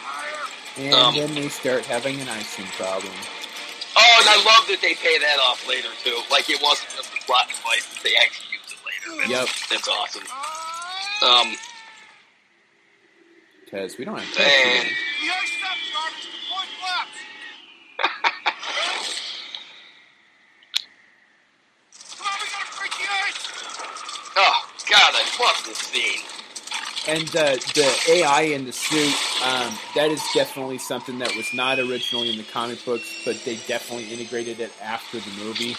I would say Jarvis. He was the human butler in the comics, right? Yes, he was the. Thank you. He was. I would. I would have forgotten to mention that. Yes, he was the human butler in the Avengers mansion in the east on the East Coast. I mean, he did go back. Like he had known Tony Stark since he was little, right? Like they had a yeah, long I, history, I think right? the I think the original character of Jarvis had been around. I don't remember his original backstory, but it's yeah, it's extensive. I would say he, yeah. So he was he was associated with the Starks before the Avengers, so he just he took over the. ah, dummy. Uh, that's right. I had brain fart before the robot's name is Dummy. That's so funny. Um, oh god, that scene. Oh god, I love it. Um, now he's got an ice pack on his head because ow. Right. Um, um, oh, I forgot. He didn't open this box before. He No, waits until now the- to open it. That's right. The Mark One Um, uh, arc reactor for him, his chess piece. Yeah, he's got a little glass display case, and and ah, you know what? This is so sweet. Um, you know what? It's funny. I'll mention now. Before this movie, I did not like Gwyneth Paltrow. I, I and it wasn't for any reason other than anything I'd ever seen her in. She Uh, just if you she hang was on a just- sec, just a sec. There you see in the background. Yeah. There's the ten flag, ten rings flag again. Oh yeah. Oh, oh, that's right. They, these terrorists they've gathered up all the parts. They're trying to rebuild Yep, this and you can see a, a good picture of the the ring on his finger. And yeah, I'm I'm still convinced that's a, a Mandarin ring. It's not the Mandarin Um, wearing it, but it's it's one of his rings. And yeah, he does give them out to his lackeys to to use in his name. So I I'm convinced that that's one of the Mandarin's ten rings. Well, and you know what? I don't think these guys would be rebuilding this thing had he not told them to, because maybe they and maybe it was something. It was a directive from much higher above his pay grade. I can Right. see it. Um, but yeah, I was just going to mention I didn't like Gwyneth Paltrow in any. It wasn't anything personal. I just never liked any of the roles she played. Um, I mean, even Shakespeare in Love, where I got kind of close to sort of, but no, not one. And then she came in, she played Pepper Potts, who I'd never heard of before this movie. She played it so brilliantly that I'm like, oh, they needed Gwyneth Paltrow to play that part, and she needed to be that part so I could finally just be like, oh, she is good. I mean, I thought she was a bad actress. I just she didn't do anything for me before. You know, I know I'm she was all the rage for years either. in Hollywood, but uh, Yeah, I'm Pepper not a fan sold me either. on her. Uh, so we're looking at the reporters here. So the I just looked this up. The Christine Everhart that is with Vanity Fair in this. Uh, apparently, in the comic book, she works for the Daily Bugle. Really? Oh, she's a comic book character too. Oh, I had no idea. I didn't know that Uh, until today. I, I was looking up some stuff on uh, back characters, and it says that Christine Everhart's uh, is a reporter for the uh, Daily Bugle, so there's a Spider-Man tie-in right there that we just that I didn't even know about. Um, funny because she's in this, and she's sort of. I mean, obviously she's a one night stand for Tony, and she's the one that brings out uh, the big revelation at the end. But then she, you know, she was in Iron Man two, and she was in fucking Ant Man. Like she's still part of the MCU. She's a bit character, and I forgot it's just she was. great. I forgot that she they- was an Ant Man. Yeah, yeah. I mean, it. I, I think I want to say, I think she had a very brief appearance in Age of Ultron too, or maybe. No, there was another one. Maybe and here yeah, we have like our here we have our thing. Stan Lee cameo Oh, that's right. as Oh, that's right. That's funny. Um, he's uh, he always plays a different part, but some of the some of the roles I think work better than others. But this one, this one was good because it was just it was one and done. But it it was uh, uh it was nice the way they played it. Um, I thought that was uh, I thought that was great. And see, right, now right this lavish there party goes uh, at, man, Coulson this is again. nuts. See, there's a, a, a scene from the from the when the, they they did a press release uh, from the of Tony Stark. I think when he was talking to um, talking to one of the gals here, that was the press release that they showed of Robert Downey Jr. as Tony Stark, and it was not a it was not a good picture. And I'm like, oh man, this is gonna suck. He looks horrible. It looks terrible. This is this is not gonna go well. Fantastic. I didn't recognize Well, I just remember when I read that they were going to make an Iron Man movie. I'm like, how are they going to do that? Like, how are they going to how are they going to pull that off? Because all right, when I was growing up, I, I read a lot of Marvel comics, but it was it was a lot of the mutant books. Um, they were on every newsstand when I went, in- you know, and I mean, along with I mean, Avengers and stuff, but I read a lot of the mutant books. And but when I was in uh, late high school, um, I I got into the Avengers stuff a little bit, and and it was it was oddly enough it was through uh, the the back issues of the West Coast Avengers, and I'm going to mention it, and you're not even going to remember it, but Force Works. Do you remember that shit? I do remember Um, Force Works. Okay, good. That that was my that was actually my first introduction to some of these characters, and then I got some back issues of the West Coast Avengers because it was a friend of mine. You know, I mean, I was in, um, I was, uh, uh, I mean, I was living in a different state. Um, my dad was in the army. We moved all over the place, but the guy, one of the local guys, he had a bunch of comic books, and and he let me read like it was a whole run of them, and and so I knew the characters, but I preferred the mutants. And then in college, I got back into reading some of the Avenger stuff, and but then I got into the Ultimates, Nah, comic. Yeah. and and that was it. It was at that point that I read it, and at the same time, coincidentally, the mutant books had gone off the rails. Um, so the Ultimates is actually, and then going back a little bit, is what sold me. It was what sort of started my Avengers fandom, and then this thing right here was the icing on the cake. I mean, this is, I mean, even before they promised that there were going to be more movies. I mean, after this, a few months after this, they do the Incredible Hulk, and I grew up as a Hulk fanatic, but Right. it was, um, but yeah, it was it was West Coast Avengers and and uh, that started me, and this was just this Iron Man that they play in Here's this the movie. here's the just as an aside. Here's like the picture, like um, right here, right there. That's the picture that they gave as a press release. of- that yeah. that where he's turned away from the no, where that's he's he- awful. yeah, where he, when just like after he turns he's back. putting the toward- money in the cup. No, just after he turns back towards the camera, Oh wow, what a strange screenshot to announce it with. Well, and it, yeah, But, yeah, I the lighting remember- was not. I remember reading that they were going to do this, and I'm like, how are they going to? I'm like, how? How? I'm like, I, I, I couldn't even imagine. I'm like, I don't even. They're gonna fuck it up. They're gonna, they're gonna do an origin, or the suit's gonna be.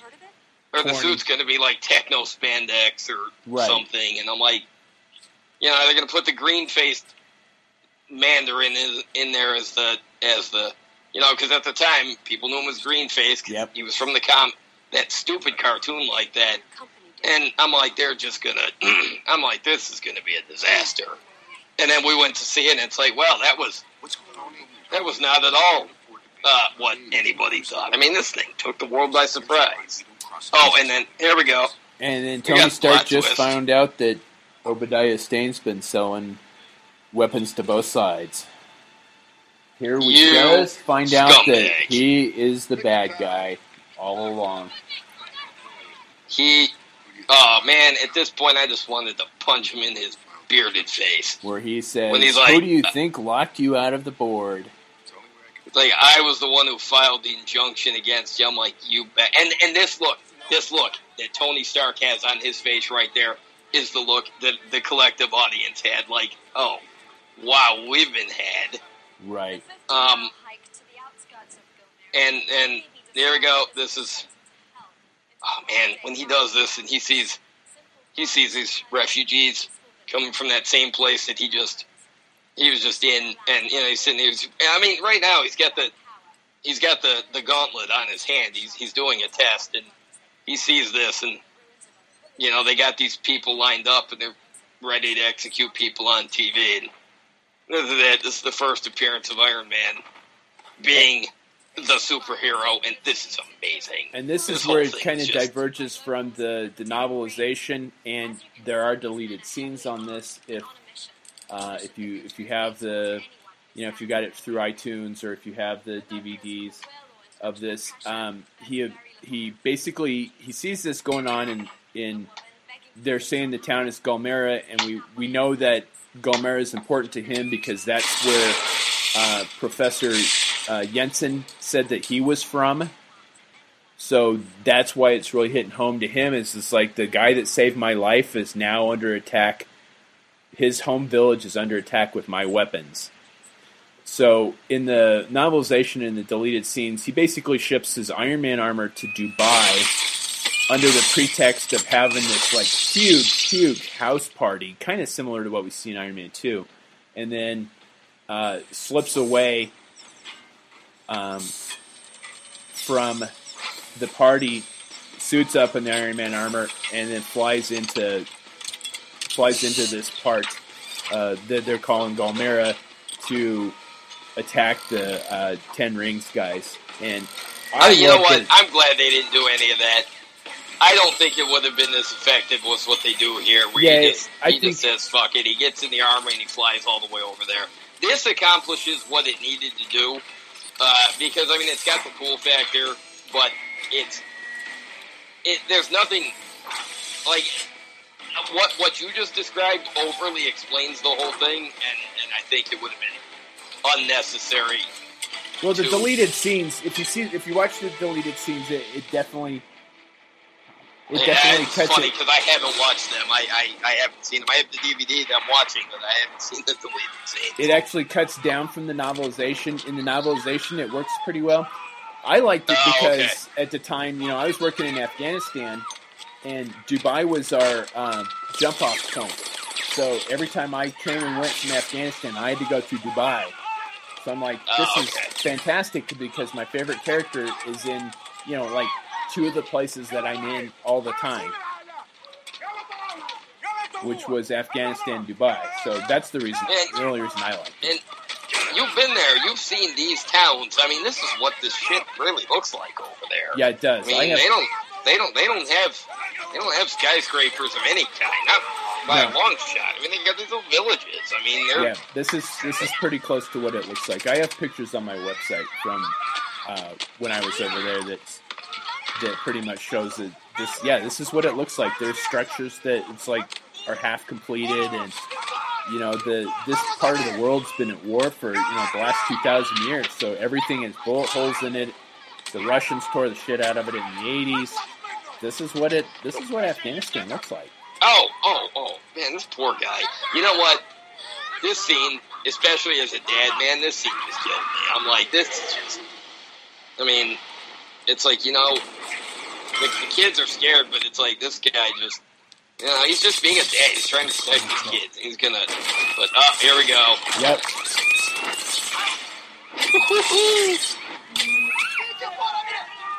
Goodbye. And now we start looking at the more high tech gear. Not just the repulsors, missiles. but yep.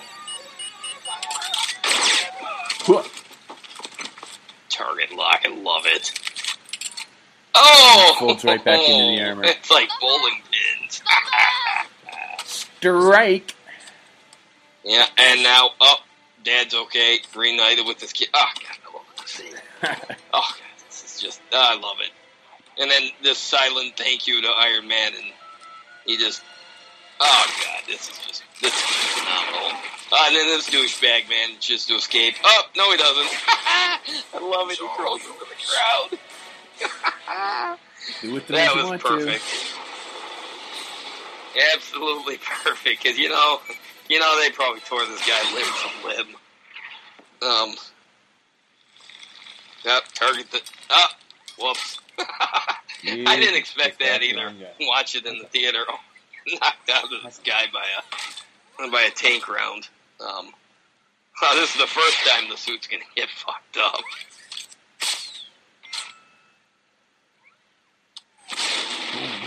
Fire and forget. Blew it sky high. Um,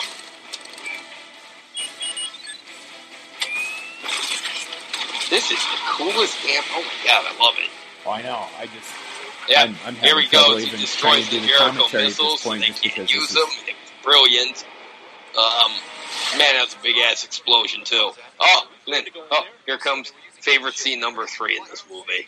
I mean, number three is in. It's my third favorite. I, this is just this is brilliant. All right, uh, one of the things coming up here, we're going to see uh, Jim Rhodes take a call on his cell phone, and the ringtone is the theme song to the Iron Man cartoon from I think the '70s. Really? Yeah. I didn't know that. Yeah, Um. Oh, that's funny. yep. We'll see it here in a couple of seconds when he. We've got an AWAC and a global hawk area. One of the just ringtones here is is nowhere is how come Iron Man up on the radar. theme song from the cartoon. Is it stealth? No, sir. It's tiny. We think it's an unmanned aerial vehicle.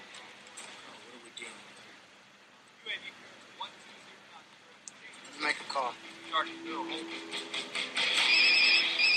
See, it's not that ringtone, obviously. Hello. Tony, This is? it's Rhodes. Sorry? Hello? I said it's Rhodes. Speak up, please.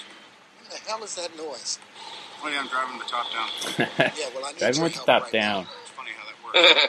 Yeah, speaking of funny, we've got a weapons depot that was just blown up a few clicks from where you're being held captive. well, that's a uh, that's a hot spot. Sounds like someone stepped in and did the job for you. Why do you sound out of breath, Tony? I'm not. I was just jogging in the I canyon. thought you were driving. Right. I was driving uh, to the canyon where I'm going to jog. You sure you don't have any tech in that area I should know about? Nope. Bogey spotted. Come in hot. Okay, good, because I'm staring at one right now and it's about to be blown to Kingdom Come. And here comes the F-35.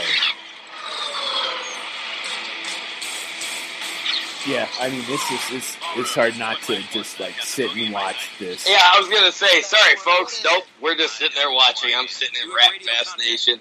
Second ago, I realized, uh, uh, I, I, I realized we weren't talking, but I'm like, nope, can't pull my eyes away. Yeah, Um, I, and I don't know how many times we've probably seen this, probably 25 times between the two of us, and it's like, nope, Oh yeah, still got to sit but and no, it. it still it gets me. Um, uh, and I love it, the bogey, and then he's holding on to the bottom of the plane, and it's like, it's it, it's a man. Um, Right? brilliant. Um, ah, love it.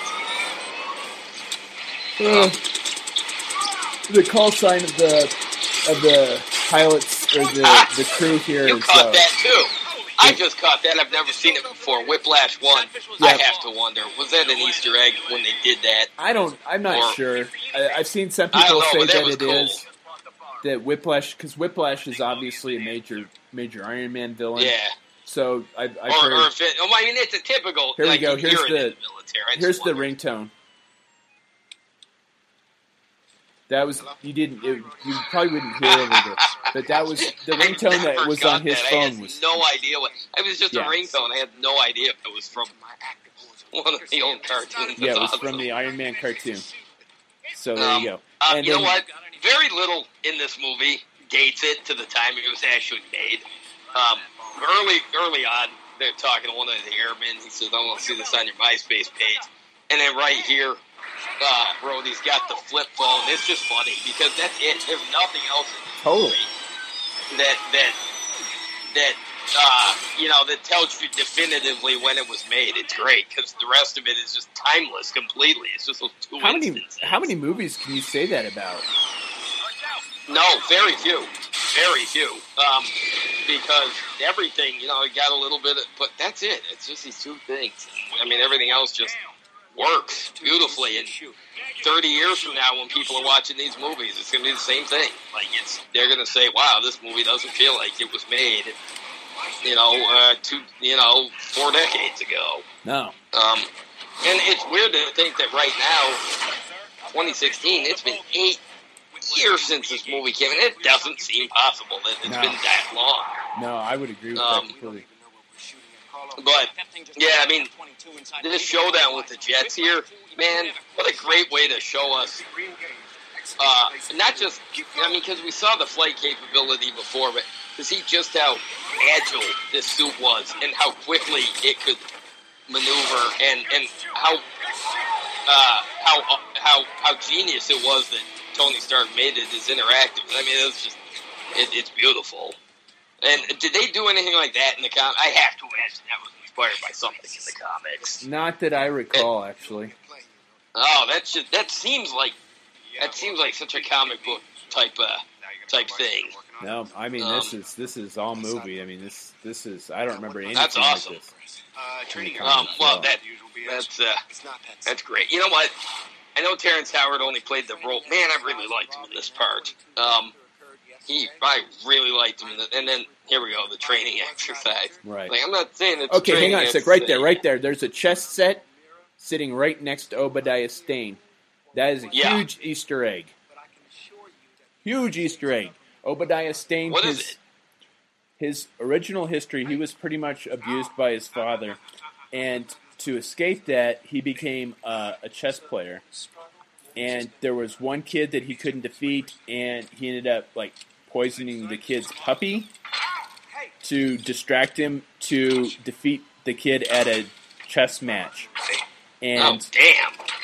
and as a villain in the Marvel universe, he had uh, three underlings, and they were called the chessmen. He had a knight, a bishop, and a rook. So the huge chess set right next to Obadiah Stane is definitely a Easter egg That's to that. fucking brilliant. Is that the Easter egg that you learned from that that website? No, I saw that on my Oh, own. That's the one that I, Okay. I, the one I said that most people are not catching. Oh, And okay. that I would- okay, because I that's would just reveal when it I mean, up. never in a billion years, even if I knew half as much about Iron Man as you do, I never would have caught that because to me, he's got this luxurious study that he sits in, and of course, he's going to have a chessboard. You know, it's oh, that's brilliant. Yeah, no, chess is a very integral part of the character of Obadiah Stane, and they they have that by having a, a very elaborate chessboard right next to him in that one spot for just a couple seconds. Like I said, it's only there for a couple seconds, and that is But it makes a big impact when you know what it is, when you Yeah. know it's a reference. yeah, because it is a You know huge integral part of, of his backstory. And there's the Ten Rings flag again, and most of the Mark One armor. Um, Uh, but uh, yeah, that's it's it's chess is a very very integral part of the, the characterization of Obadiah Stane uh, in the wow, comic that books. is a massive Easter egg. That is so cool. I I never I never would have. yeah, This poor guy, you know, we saw him earlier in the scene where they were putting the armor together, but in that last scene when you actually see the side of his head and you see how so fucked up his his uh his head is, I'm like, oh god, that hurts. You know, talking must even hurt. Um, totally. um so man, oh, and then and then this poor guy, like he hasn't been through enough. You know, being Right. a pun for The for Mandarin. the Mandarin, and then and then this shit, man. Um, it's uh, yeah, like, it's like he wants to negotiate, but man, you just don't realize Who you're the fucking. caliber of asshole that you're, yeah, fucking with. I mean, that's just, oh, oh, oh. Ah, that's so screwed up. Um, so, um,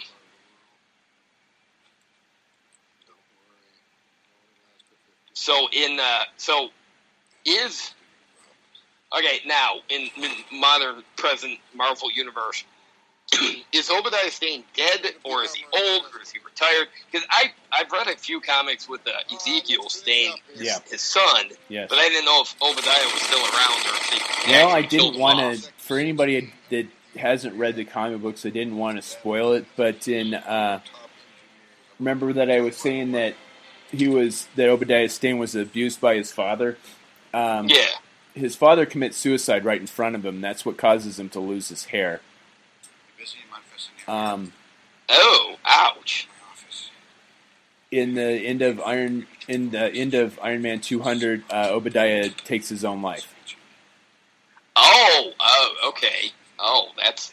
Tony Oh, Stark. wow. So, Tony Stark's able to defeat the Ironmonger armor. Uh, Obadiah Stane takes off his helmet. They talk for a couple minutes, and he blows his head off, his own head off with a repulsor ray. oh, Yeah, it's for the time. It, it was. I mean, it was pretty heavy duty for you know the the mid '80s. you know? damn.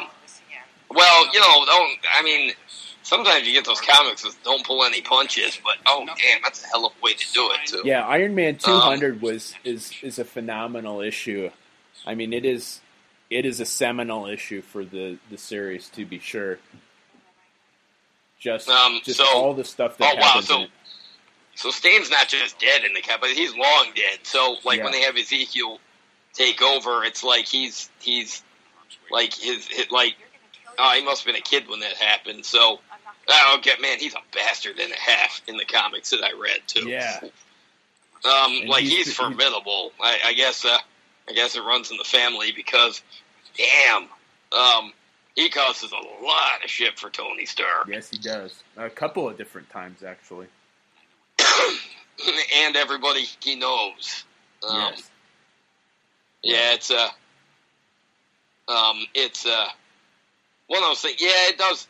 It's gonna suck. They killed him off at the end of this, but Well, and I was going to You know mention what? a, I was going to mention something about that because I think in uh, I read an interview with Jeff Bridges in in in one of the I won't say it's the original script, but one of the drafts, uh, they find the Ironmonger armor empty. So oh, so oh, interesting. so they leave it kind of did he die? Did he not die? The, um, from what Jeff Bridges was saying is that he kind of expected to be back in the series at some Um, point in time, but Uh, you know what? There's uh, nothing to say. He can't he, be. he does I mean, die. you know- he does die. In I mean, death is a minor career setback. So, Yeah, I, I've, I've said that so many times, and you know, Uh, it's a Marvel universe. dude, I stole the line from you. yeah, totally. Um, it's uh, well, it's one of those things. It, like I said, it sucks. They killed him off, but honestly, dude, that's so par for the course for comic book movies. I mean, Burton killed the Joker. Um, you know, Bell killed, uh, or um, uh, Chris Nolan killed uh, Two Face. Um, I mean, then Burton. I mean, before that, Burton killed the Penguin.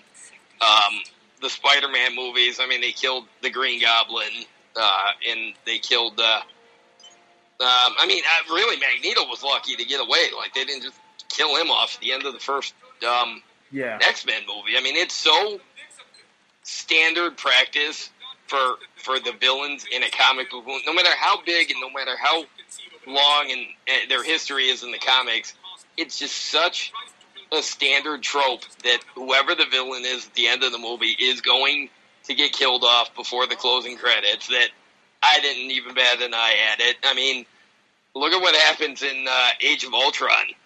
I mean, they introduce um, um, oh, God, what the fuck is his name? Baron. God damn it! Baron I'm having Zemo a brain or fart. no? um, um, Oh, geez, now I can't remember. Oh God damn it! He's one of the One of the All main right, Captain anyway. American villains. yeah. It was a, a guy with the Satan claw. Yeah, that guy. Um, Zemo. yeah, Zemo. Uh, No, not Zemo. Um, son of a bitch. I'm having. All right, you know what? Now this bugs me. But at, at the, I mean, they just they introduce him, and they unceremoniously, they not just kill him. Von off, Strucker. They not just punked him. Huh? Von Strucker. Yeah, there we go. They finally introduce him into the into the MCU, and they don't just kill him. They completely punk him by killing him off screen. Yeah. They they they show a picture of his dead body in the cell, in the jail cell that he had been in. We didn't even see the guy get killed. No, it I wasn't mean, he even just- in a, like a deleted just- scene or anything either. No, yeah, it's like he had he had a few minutes in the movie, and and and then that was it. Like, and then and then briefly for an episode or two, uh, they bring his son on the Agents of Shield after that, and then they just unce- they didn't kill him off, but they just unceremoniously tie him up. I'm like, wow, they really just so like I said, I mean, they killed it sucks. They killed off Stane, but it's just that's just such a thing that that happens that I'm actually more surprised when the villains do live. That it's just I don't know, it's crazy. Yeah, this is definitely one of the times where it's like appropriate to the comic books because he does die in the final battle with Iron Man, Tony Stark, in the comic books. You know, whereas that's I think that's one of the few complaints I have with the Captain America series is that yeah, Von and Zemo they are hardly hardly they don't have the the presence that they do in the comic books. Dude, neither does Crossbones. They set him up in Winter Soldier, and then and then they they scar his face, and then at the end of it, he becomes. I mean, at the end of it, they they hint at the thing, and then in Age of Ultron, he's Crossbones, and then they kill him off. Um, it's like, and then and that, well, the Red Skull. Okay, I know part of it is Hugo Weaving. He didn't want to come back and play him again, but let's Oh, face see, it, I've all, read something where that they're talking about maybe bringing him back. Uh, well, let's put it this way: if they bring the Red Skull back, more than likely it's not going to be Hugo Weaving because he he has no desire to play the character again. Really, I thought I Um, heard. I thought I read something recently said that he might be interested in doing it again. Well, it well unless they unless he's had a change of tune, but last I read, he was just he he he he didn't he didn't want anything to do with it. But it's really until Tony Stark was able to build this in a cave. I love that Tony Stark. I'm not Tony Stark. Oh, oh, and and Easter egg. Uh, this guy, one of the scientists in this scene, is a guy that played Ralphie in A Christmas Story. No, Um, yeah. So weird. didn't know that. Um, but um, it's uh, it's just so. It's like poor Captain America. All of his villains, man, they all get punked in the movies. Um, yeah, and then and then uh but yeah oh god this is so screwed up um this little emp device that that that Stane's using to basically paralyzed. oh, overload people's uh immune their little nervous Neuro, systems yeah. here is just is just like a giant fear of mine that something is going to come and blow all of my blood vessels up you know that some i mean oh god it's so i mean look at him ah so creepy Yeah, I just I think Jeff Bridges was just just fucking phenomenal. Man, can you even think of another actor that you would have wanted to see play this part? No, No, no, no. no. Um, I guess. Uh, I guess it's just one of those things, you know. You just like I said. I usually I, I saw him in other movies. He's usually a good guy, if not a very nice guy. He's usually a good guy. But here, he's just man. He's not just a villain. He is just. He's like the epitome. He's like Yeah, the, you- the most evil of evils because he's got he's got an agenda that that just it's the agenda that's been so going on for decades, basically. um Which is which is why I don't have that big of a problem with how they handled him versus how it was in the comic books. You know, I might have been interesting to see how they would have done it if they'd had him as one of his competitors, like like um, Justin Hammer. But you know, then it would have just seemed like a rehash of Iron Man one when they introduced Justin Hammer in the second movie. So I think having him as kind of the like wolf in sheep's clothing was was absolutely phenomenal. It's you know it's one of the times where it absolutely positively does not follow the comic books, and I think they're better for it. You know, and and think of it this way: when when this movie launched the Marvel Cinematic Universe, this was not this right there. This guy's not a one note, one dimensional villain at all. No, Which is after this, a lot of the a lot of the villains really have been. I mean, um, um, Yeah, and I think one of the ones specifically that really sticks in my mind is, um, and we're kind of getting off track, but still, uh, is the villain from um, Thor two. oh yeah, poor Christopher Eccleston. Oh, yeah. I mean, he gets announced, and I'm excited, and then Yeah. he's whoa Malekith. Yes. and and he's just he was just he, between him and and Kurse in that movie. I don't know which one was served worse by it. It was just they were terrible. And then It's like they You got know, you get- parts. you get you get uh you know you get uh We see a shield logo on the wall back there. uh, yep yep yep yeah they were throwing in an Easter egg there and they had no idea it was going to build to what it did. No. I mean they were just hoping that this thing was going to be a success. I mean Yeah, I don't think they had any any idea of what would come, what would follow is this. So no, no, not in a million years would they have ever hoped for what actually happened. Um, but it's like they. Oh, this part, man, it's like, dude, I, I'm I, I'm glad that he was even able to do this much because, honest to God, this dude looks so close to death. It's like he's he's closer to being a zombie right now than he is to being Tony Stark. Totally. Um, um, and boy, I'm glad. Boy, am I glad that Rhodey shows up when he does. Um, the well, it's uh, actually the dummy that saves him. Oh, that's right. Oh, that's right. um, oh, that's right. Yeah, that's right. Rhodey shows up after this. Um, oh, that's funny. Um, And here um, we have the first uh, image of the Ironmonger. in armor. in the script for this movie, it wasn't actually the Ironmonger, right? Like they sort of applied that later, right? No, Like, it was this just- is this is the Ironmonger armor. I mean that that is the name. They actually we missed it earlier when when they're arguing under the arc reactor after um, Tony Stark returns from Oh, that's right. He says we're Ironmongers. Yeah. that's right. that. Um, That's kind of the the little Easter egg there.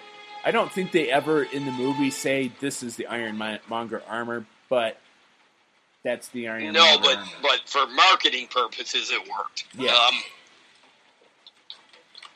And then we're going to see a little uh, kind of uh, hint to Iron Man 2 here in, in a few minutes with uh, with Rhodey. when he says next time, baby. Yep. Yeah, dude. If you if you go back to that scene where um where Obadiah is yelling, Tony Stark built this shit in a cave. That scientist that he's screaming at, the bald guy with the glasses, that's Ralphie. Oh, I had no idea. I actually read that somewhere a couple years ago, and I forgot about it till we were watching I it. had yeah, no it's, idea. uh, yeah, I know, isn't that weird? Um, Oh, um, did you get yours? it's uh, yeah, like I said, I read about it on one of those comic book, like Comic Vine or something. It was. yes. I just read about. it. I'm like, wow, that's some that's some crazy obscure shit there. Yeah, I had no Uh, but. I guess I guess like Jon Favreau's he, like he's been he, like he's he's been friends with him for like decades. So like he just sort of threw him in the movie, but it's funny. Um, but man, this thing. Oh, I love this. Coulson's so casual. Like this thing's about to go off, and they're all just standing there like, hmm. Right. um, Yeah, no, Clark Uh, Kent was awesome in this. I'm glad that they decided to continue his character, and, and I love what the what it's become over the years. And then Um, we're gonna we're gonna wait for it. We're gonna wait for it. Need me to do anything else? We're gonna wait for it. Keep status clear. And we're gonna look at the Mark II armor. You gotta get me one of those. Next time, baby. ah, love this. Next time, baby. Yep. Ah, And that's exactly what happens because Um, see, Jim Rhodes takes the Mark II and it and hands it over to Justin Hammer, and they modify it and it becomes the War Machine Mark One armor. um, and uh, and then um, uh, now here we go. We got we got now we got the Shield guys. They're they're walking through this uh, well, frankly, scary looking basement room, and they're gonna find The Mark One here. yeah they're gonna find the, the clunky armor and because they have no idea. Oh, what's that Yeah, noise? be- Oh, Yeah, they had- go check out the weird noise in the movie. Yeah, I was saying, don't, by God, don't walk towards it, you crazy lady. Don't people watch movies? Here, even the Shield guys, they're like, man, even they're not being as cautious as they should be. Oh, there's a computer right out that shows them that it's a whole different thing. And I'm sorry, but in retrospect, I watched this movie and I'm like, wow, how many of these bastards are actually Hydra? Um, oh yeah, but I hadn't thought of mind. like that dude that just casually looked at the computer screen like, hmm, like files away for later. Um, and then, oh, here it comes. Wow. God, that thing is massive. Yeah, and Um, it's it's definitely massive in the comic books too. I mean, it's it's two or three times the size of the Iron Man armor. How do you think Mark Dude, that is crazy. And the special effects work beautiful. I should also mention that there's not one bad special effect anywhere in this movie. No, There's nothing that looks fake. There's nothing that looks like it was overly CGI. It was just, it was, it was, it's a work of art. and uh, we're gonna have a. It's not gonna be for a few minutes until we really get into the the battle on the highway here, but we're gonna have an Easter egg. Uh, if you'll watch, you'll see that while Iron Man and Ironmonger are fighting, in the background you can see the Roxxon Oil Corporation building. Oh, wow, yeah, and that doesn't pay off for a few movies yet. Um, No, but it's a you know it's a competitor to uh, to Stark Enterprises in the movie in the comic books. Um, there's all kinds of stuff that uh, happens as a result of uh, Roxxon Oil. I think they're part of Hydra, or not part of Hydra, but part of AIM. But I don't remember right off the top of my head. well, they end up playing kind of a big role in uh, a few spots in the MCU. Uh, they're mentioned on Shield numerous times, and Yeah, um, Uh, I think they What? they are eventually. You, you can kind of see it there, but you, they don't they don't show it too well. But if you keep watching, you'll see it here in a minute. Uh, they are uh, the ones that eventually designed Deathlok in some of the comic books. oh, that was great. You know, everybody in that car just fit their pants. And that's Um, the highway they shot the. They shoot. Uh, see, that isn't it. Um, they shoot a lot of action movies on this specific stretch. I was going to say this is uh, this is you, you you can see this location in, in dozens of movies. Uh, Matrix, Um, the second Matrix one really stands out on my mind. Um, yeah, this is like this this they say this highway gets closed down all the time for movie shoots. Um, but oh, damn, God, I forgot how massive this armor. There's the. Roxxon Oil Corporation building in the back there. You can see, you can read so, the logo. You know, it's funny. There it is, is, right there over his shoulder. Roxxon Oh Corporation. shit! Look at that. Um, I didn't realize it was so clearly visible. Oh yeah, no, it's Um, it's visible, it's legible a couple of times. It's um the uh so funny because now this now the Ironmonger suit is absolutely huge, and then you realize someday the Hulkbuster armor is going to be actually the same size. Like it's just going to tower over everything. I think it's even Fucking bigger than the phenomenal. Ironmonger armor. Duly noted. Um, Taking maximum altitude. With only but- 15% power, the ultimate Um, machine that- I know the map. Yeah, well, because you know they, they they threw all kinds of Easter eggs into this thing, but again, they had no idea it was going to lead to a whole thing. So a No, lot of yeah. these Easter eggs, in their minds, they weren't going to pay off to anything. They were just there as tributes to the comic book. Yeah. Um, And you know, people give uh, the Daredevil movie a, a hard time, but if you're a true fan of uh, the Daredevil Dude. comic books, that movie is so laden with Easter eggs. It's just amazing. oh, that thing, it's just that amazing. thing, that thing was one nod after another to the uh, to the comic book mythos. I mean. Say And what not you just will the- about not the just movie, the but mythos, man, but the, there was uh, no shortage of love for the character. Yeah, not just the mythos, but the artists that that brought it to life. Oh, that's too. right. Yeah, the creator. I mean, I just yeah, I just mean the whole the history of the Daredevil comic. It- Yeah. They, they they nod to it constantly, Yeah, they, just like they do here. I mean, this is just.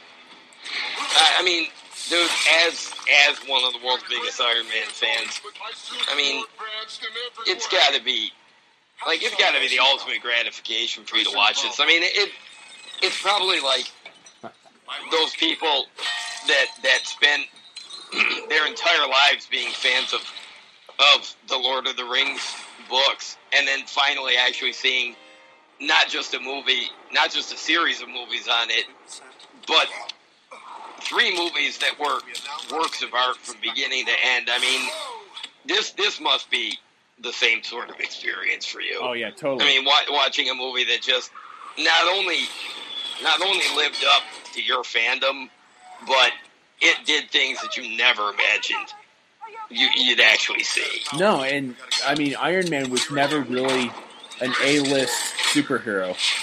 I mean, he No, was, I was gonna say he might have been B-list at best. yeah, totally. A lot.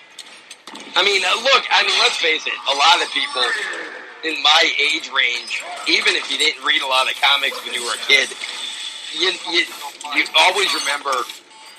Uh, you always remember the Secret Wars toy line, even if you didn't read the comic. Yes. Even if you had no idea, that toy line was. But that toy line was the first time I ever saw Iron Man. You know, I mean, but it was. I mean, he was big there, but you know, after that, yeah, he just sort of. I mean, I remember there was a like a Sega game from like 1990 where it was the Avengers, and and you play as Iron Man, Hawkeye, Captain America, or the Vision. I mean, that might have been some people's introduction. when they had the you know the early 90s cartoons and whatever, but man, who would have ever known that even if you were fans of that stuff, someday you'd be seeing a live action Iron Man movie. I I never when they announced it, I'm like, I was. I will be honest with you, I was disappointed when they announced they were making it because it's well, like, yeah, because nobody thought they could do a good job with it. Yep. I was like, oh man, they're gonna ruin my friggin' favorite superhero in a shitty. Because you know the last, the last two superhero movies that had come out were Spider-Man three and the the Eric Bana Incredible Hulk. I'm like, And that was shit from beginning to end. That was absolute garbage. dude, I I, mean, took why I, I took the Emily. Incredible Hulk was Yeah. a complete and total reboot, and they just they left the other thing. They just left it unmentioned. They just pretended it didn't happen because it was so bad. I took Oh. my. I was dating my wife at the time when I took her to that Eric Bana Incredible Hulk movie, and I was like, "Oh my god, she's gonna dump me after I because I took her to this movie." Dude, you're so lucky she didn't. I That was know, so right? I, I sat through way. that whole movie thinking, "Oh man, my girlfriend's gonna dump me for taking her to this because it was such a shit movie." Well, let's put it this way. I saw it on a date, and we walked out of the theater, and my date, I mean, she she she was in the, you know, she it wasn't the comic book thing that was so goofy. Just at the end, the whole movie, like she liked comic books, but that whole movie it was just so ridiculous, so over the top, so stupid. We walked out of there, dude. She couldn't even walk straight. She was laughing so hard at how bad it was. I mean, that that that was it was shit. And this thing could have been that all over again, and it was completely not. Dude, Arsenal that suit has. Damn. Yeah, I mean that the the armor that is just the Ironmonger Ironmonger armor is fantastic. I would have loved to have had the Hot Toys figure of this. You know, Um, overload the arc then- reactor, which Uh, this was such a great armor. plot point that I mean, oh, so great. Ah, man. yeah, and Man, that so like I was saying originally, he was supposed to have survived this at one version in the script. The armor protects him in his fall, and then they find the armor and it's empty. I don't know though. With the top open like that, man, there's no way. in. I mean, even Yeah. even even even in comic book logic, dude, that would have been like, I don't know, like that EMP thing that he was doing to Ten Rings guy and Tony Stark. It must have been that like like times like forty thousand. I mean, damn. But then yeah, he falls into the arc reactor and hey, nukes. Um, Pretty much. damn, it's fucked up. Um, damn, I forgot just how beat up the armor was here. Um, but I mean, this thing. Well, and then in the comics, it's not like it's uh, he's any stranger to having the armors completely, completely uh, wrecked in the, the in the Marvel comics. No, either. not at all. Yeah, they he regularly goes through armors all the time. I'll say he's got backups for the backups because they're like they're like aluminum cans. Um, oh, I do love this. He's like Iron Man's kind of catchy. Yeah. and Agent Coulson once again, and yeah, I mean we've talked about it several times. Just amazed at, at how they they took this you know big character and, and just ran with it. He was an integral yeah, well, they, they and- sort of wrote him into the second one just because Clark Gregg said, "Yeah, sure, I'll come back." Right. Um, so he's it's another one. He's friends with you know he's friends with Jon Favreau. He's friends with Joss Ah. Whedon. Joss Whedon. So, um, it's you good know, to have he just- friends in the right yeah, he places. said, "Yeah, sure, I'll do it." And then after that, it was like uh, then Coulson was a character, but yeah, because originally when they wrote this script, he was a government agent, but it was much later that they said, "Well, what if he's a field agent?" And they're like, "Yeah, sure, throw that in there because diehards will get it, everybody else won't, and it won't matter. And if this movie works, then cool, and if not, well, you know." But oh my god, he looks so young in this too. I'm not saying that because he's. It's just so weird because it's like, you know, he was doing a lot of TV and whatever, and it's just so weird because he wasn't. He was Coulson, but he wasn't Coulson yet. Um, the same way, look at Robert Downey Jr. I mean, he's got his hair's all outgrown, and and he's sort of wild eyed, and like he's he's Tony Stark, but he's not quite Tony Stark yet. Right. Um, like by the time you see him show up in the Avengers, it's like then you go back to this, you're like, wow, he was he was kind of raggedy looking in this. It's funny. yeah. No, I agree. Um, in fact, I forgot just how, like, especially when like when he's in the garage he's working. Forgot how just like bushy his hair was at one point. It's funny. Totally. Um, So and then yeah, we're going to Um, announce the fact that he is indeed Iron Man, which you know, like I said, they he did not do in the comic books for a very long time. Um, occasionally, people would find out who you know who was Iron Man. I mean, most of the Avengers didn't even know for a long point a long point in time who was in the armor. really? Yeah, Oh wow! So it was a secret even to them. Yeah. Oh, that's funny. Um, he he was just Iron Man was Tony Stark's bodyguard. did That was the. It was did like his definitely inner circle like Happy? Did he know, or was it just like What's that? did did like Happy know, No. or was it just one of those things where it was just Tony Stark's thing? It was just Tony Stark knew for a long time. You know, occasionally they'd let people in on it. Um, but you know, right before Secret Wars, uh, Jim Rhodes fights the Mandarin, and Jim uh, Mandarin has a mind control ring, and he's able to take off, get Jim Rhodes to take the helmet off, and he says, "Huh, there's a black man under the armor. I wouldn't have suspected that, but you know, all right." Yeah, Mister Fantastic says the that says the same thing, and Oh yeah, I've Secret read that. Wars. Yeah, it's like, um, aren't you surprised? You know, aren't you surprised I'm black? He's like, no, I really never gave it any thought. yeah, he's like, yeah, it doesn't matter, and yeah, hint, hint, people, it does matter.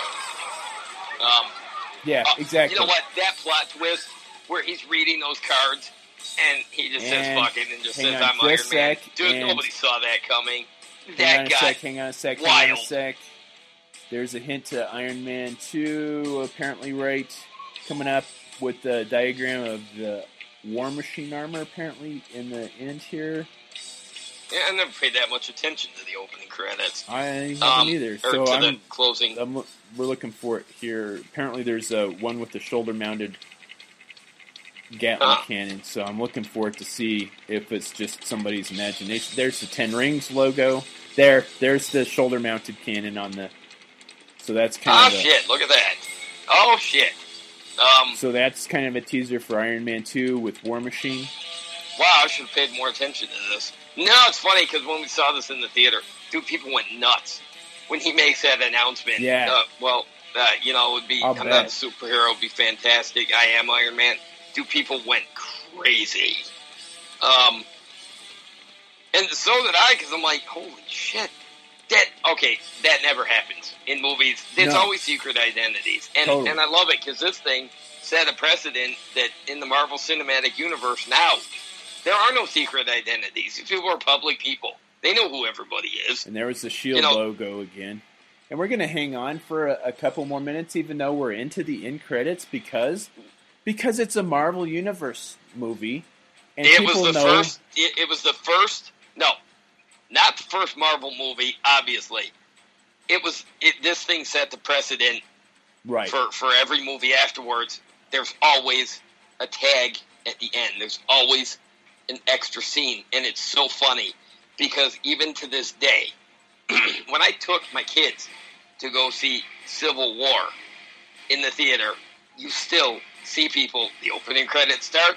People get up and and they walk and and you know they start walking down the aisles and they're leaving the theater. And it happened when I took my kids to see Ghostbusters. It's the same thing. 'cause it had a tag thing at the end, but so funny because I made the comment then. After all this time, has Marvel taught you nothing? right. You always stay until the end credits are done because there's a scene, and you don't leave until you see the studio logo one last time after that. Well, then some you of these some of these movies you know they have the two film of them. is out. Yeah, some of these movies they have two of them. Oh yeah, yeah, yeah. That's right. Yeah, because a few movies ago, whichever one it was, that's right. They have like a mid credits thing.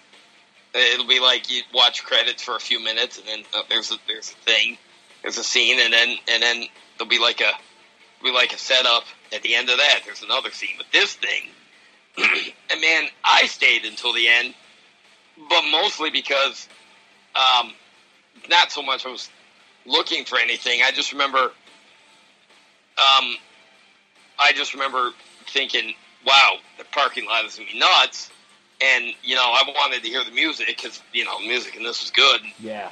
And then, uh, and then, oh, then there's this thing at the end, and I'm like, "Holy shit!"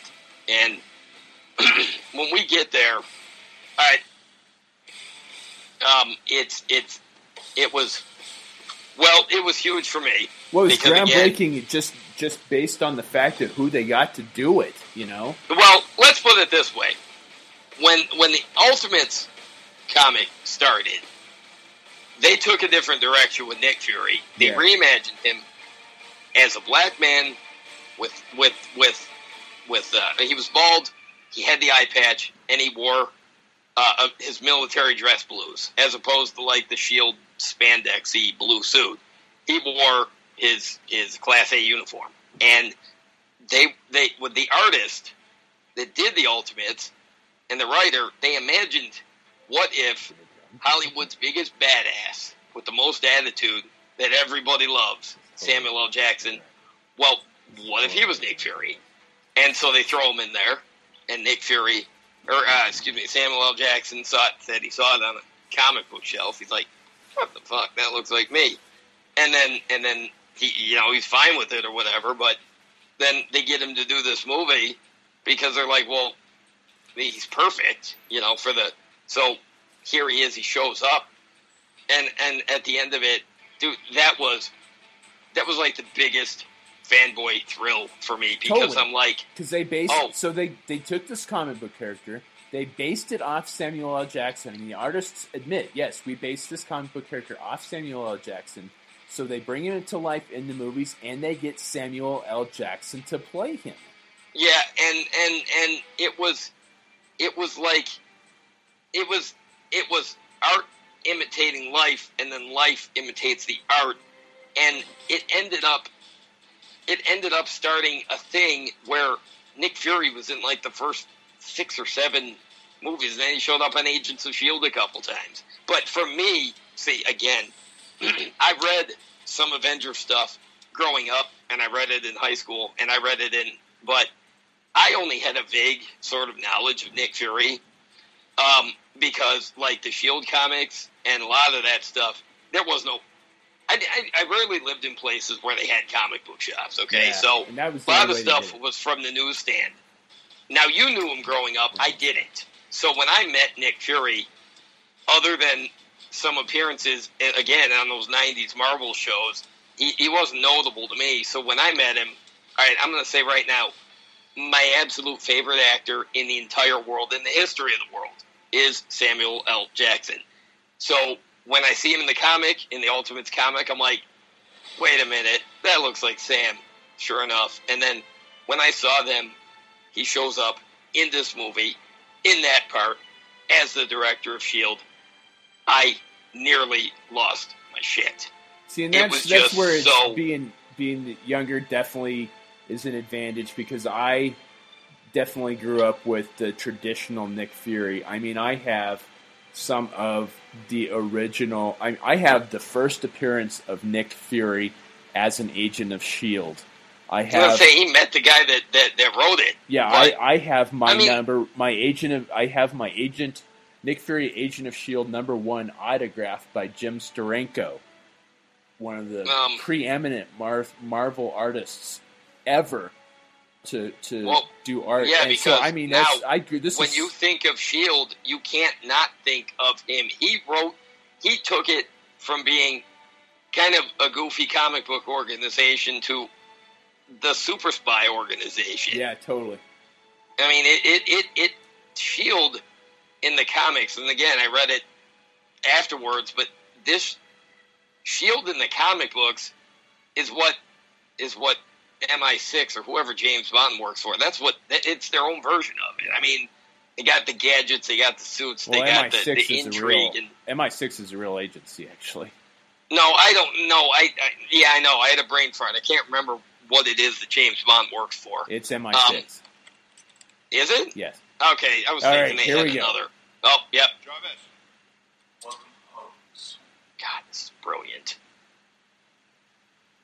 I am Iron. Oh man. Then you're the only. I heard the voice. Mr. Stark, you become part of a bigger universe. I can't even. Yeah, man. Who the hell are you? Nick Fury, director of S.H.I.E.L.D. I'm here to talk to you about the Avengers Initiative. Bam! Avengers Initiative, and people are like, "No fucking Yeah. way! They're gonna make an Avengers movie."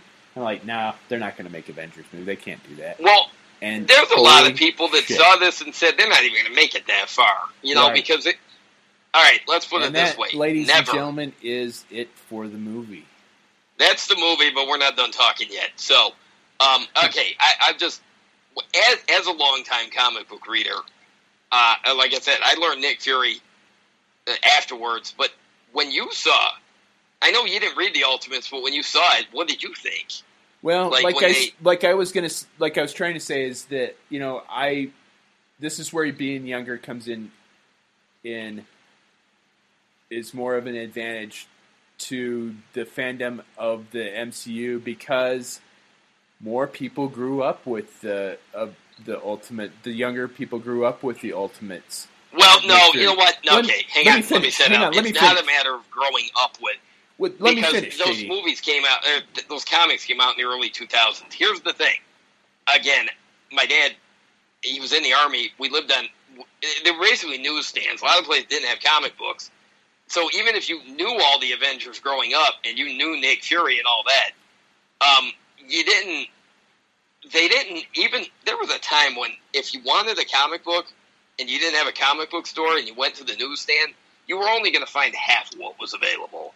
It isn't until like bookstores like like B. Dalton, Walden Books, and shit started getting comic books, and they were direct edition stuff, that you started seeing all kinds of more variety. So you, you might have seen, but there's a lot of people who you you know you, you get to be a teenager and you stop reading all that stuff, and then you come back, and then that's when the Ultimates was. So a lot of the people that had their germinating fandom restarted. That's what was going on. But don't forget, at the time, Samuel L. Jackson, well, I guess he still is one of the biggest actors in the world. So when people saw that, they gravitated towards him because Samuel L. Jackson. You know, it's it's like one of those, and then it it, it, it became a thing. But I know I, I know a lot of people that still they like him for the movie, but they didn't like it in the comics, and they still don't like it. They still prefer their old Nick Fury, and yeah, I I'm can understand why. I mean, I am one of those people. um, but see, for me, because Brian is the one that told me to start reading the the Jim Steranko stuff because I didn't read it growing up. I didn't know about it. You know, it was just one of those things. He told me to read it, and I like that Nick Fury so much that now, in my mind, although I'm a little biased for Sam Jackson, I like both Nick Furies equally well. I like them both so much that it's like it's that they both work for me, and I can see them as separate characters, and that's okay. They coexist for me. Um, but it's just so weird because when this movie and that happened, I'm like, never in a million years. Because let's face it, it David Hasselhoff played Nick Fury once, and I've never seen it. I, I don't haven't need to. I'm sure you've seen it. I haven't. I haven't Um, been able to get a hold of a hold of a copy of it. no, you've never seen it. Yeah, No. I've I've rarely heard anything good about No, it. it's so it's horrible. From what I Um, everything I understand, it's it's I just- horrible. I don't feel the need to see it because honestly, I grew up watching Knight Rider. You know what? That was all about the car. right. I don't like David Hasselhoff. I didn't like him then. I don't like him now. The guy, and I can't take him seriously. So I've seen a picture of him as Nick Fury. I'm like, nope, I don't need to watch it. All right, we are at two and a half hours, so we're gonna call that an episode. Yep, yep. But all right, this is our first commentary. Won't be the last one we do. Um, I hope everybody listening enjoyed it. Definitely. Um, I just I it, it, this was a unique opportunity to get somebody who's that big of a fan to do a commentary track because even if you've heard other ones, you haven't heard one like this because you know you you weren't talking to a lifelong fan. So Right. this did what I, I wanted some trivia and I got it. Man, I learned all kinds of shit here. But right, Brian, so- thanks for joining me on Yes, this. I know it's something we wanted to do before, but man, it was like, all right, it's time. But um, this was uh, this was great. Yeah, we're gonna do this again. So, um, thanks for everybody listening. If you made it all the way through, that's that's phenomenal. Yeah, so totally. look forward to another one sometime in the future. Totally. All right, and that's it. So we'll see you next week or next sometime in the future. Thanks.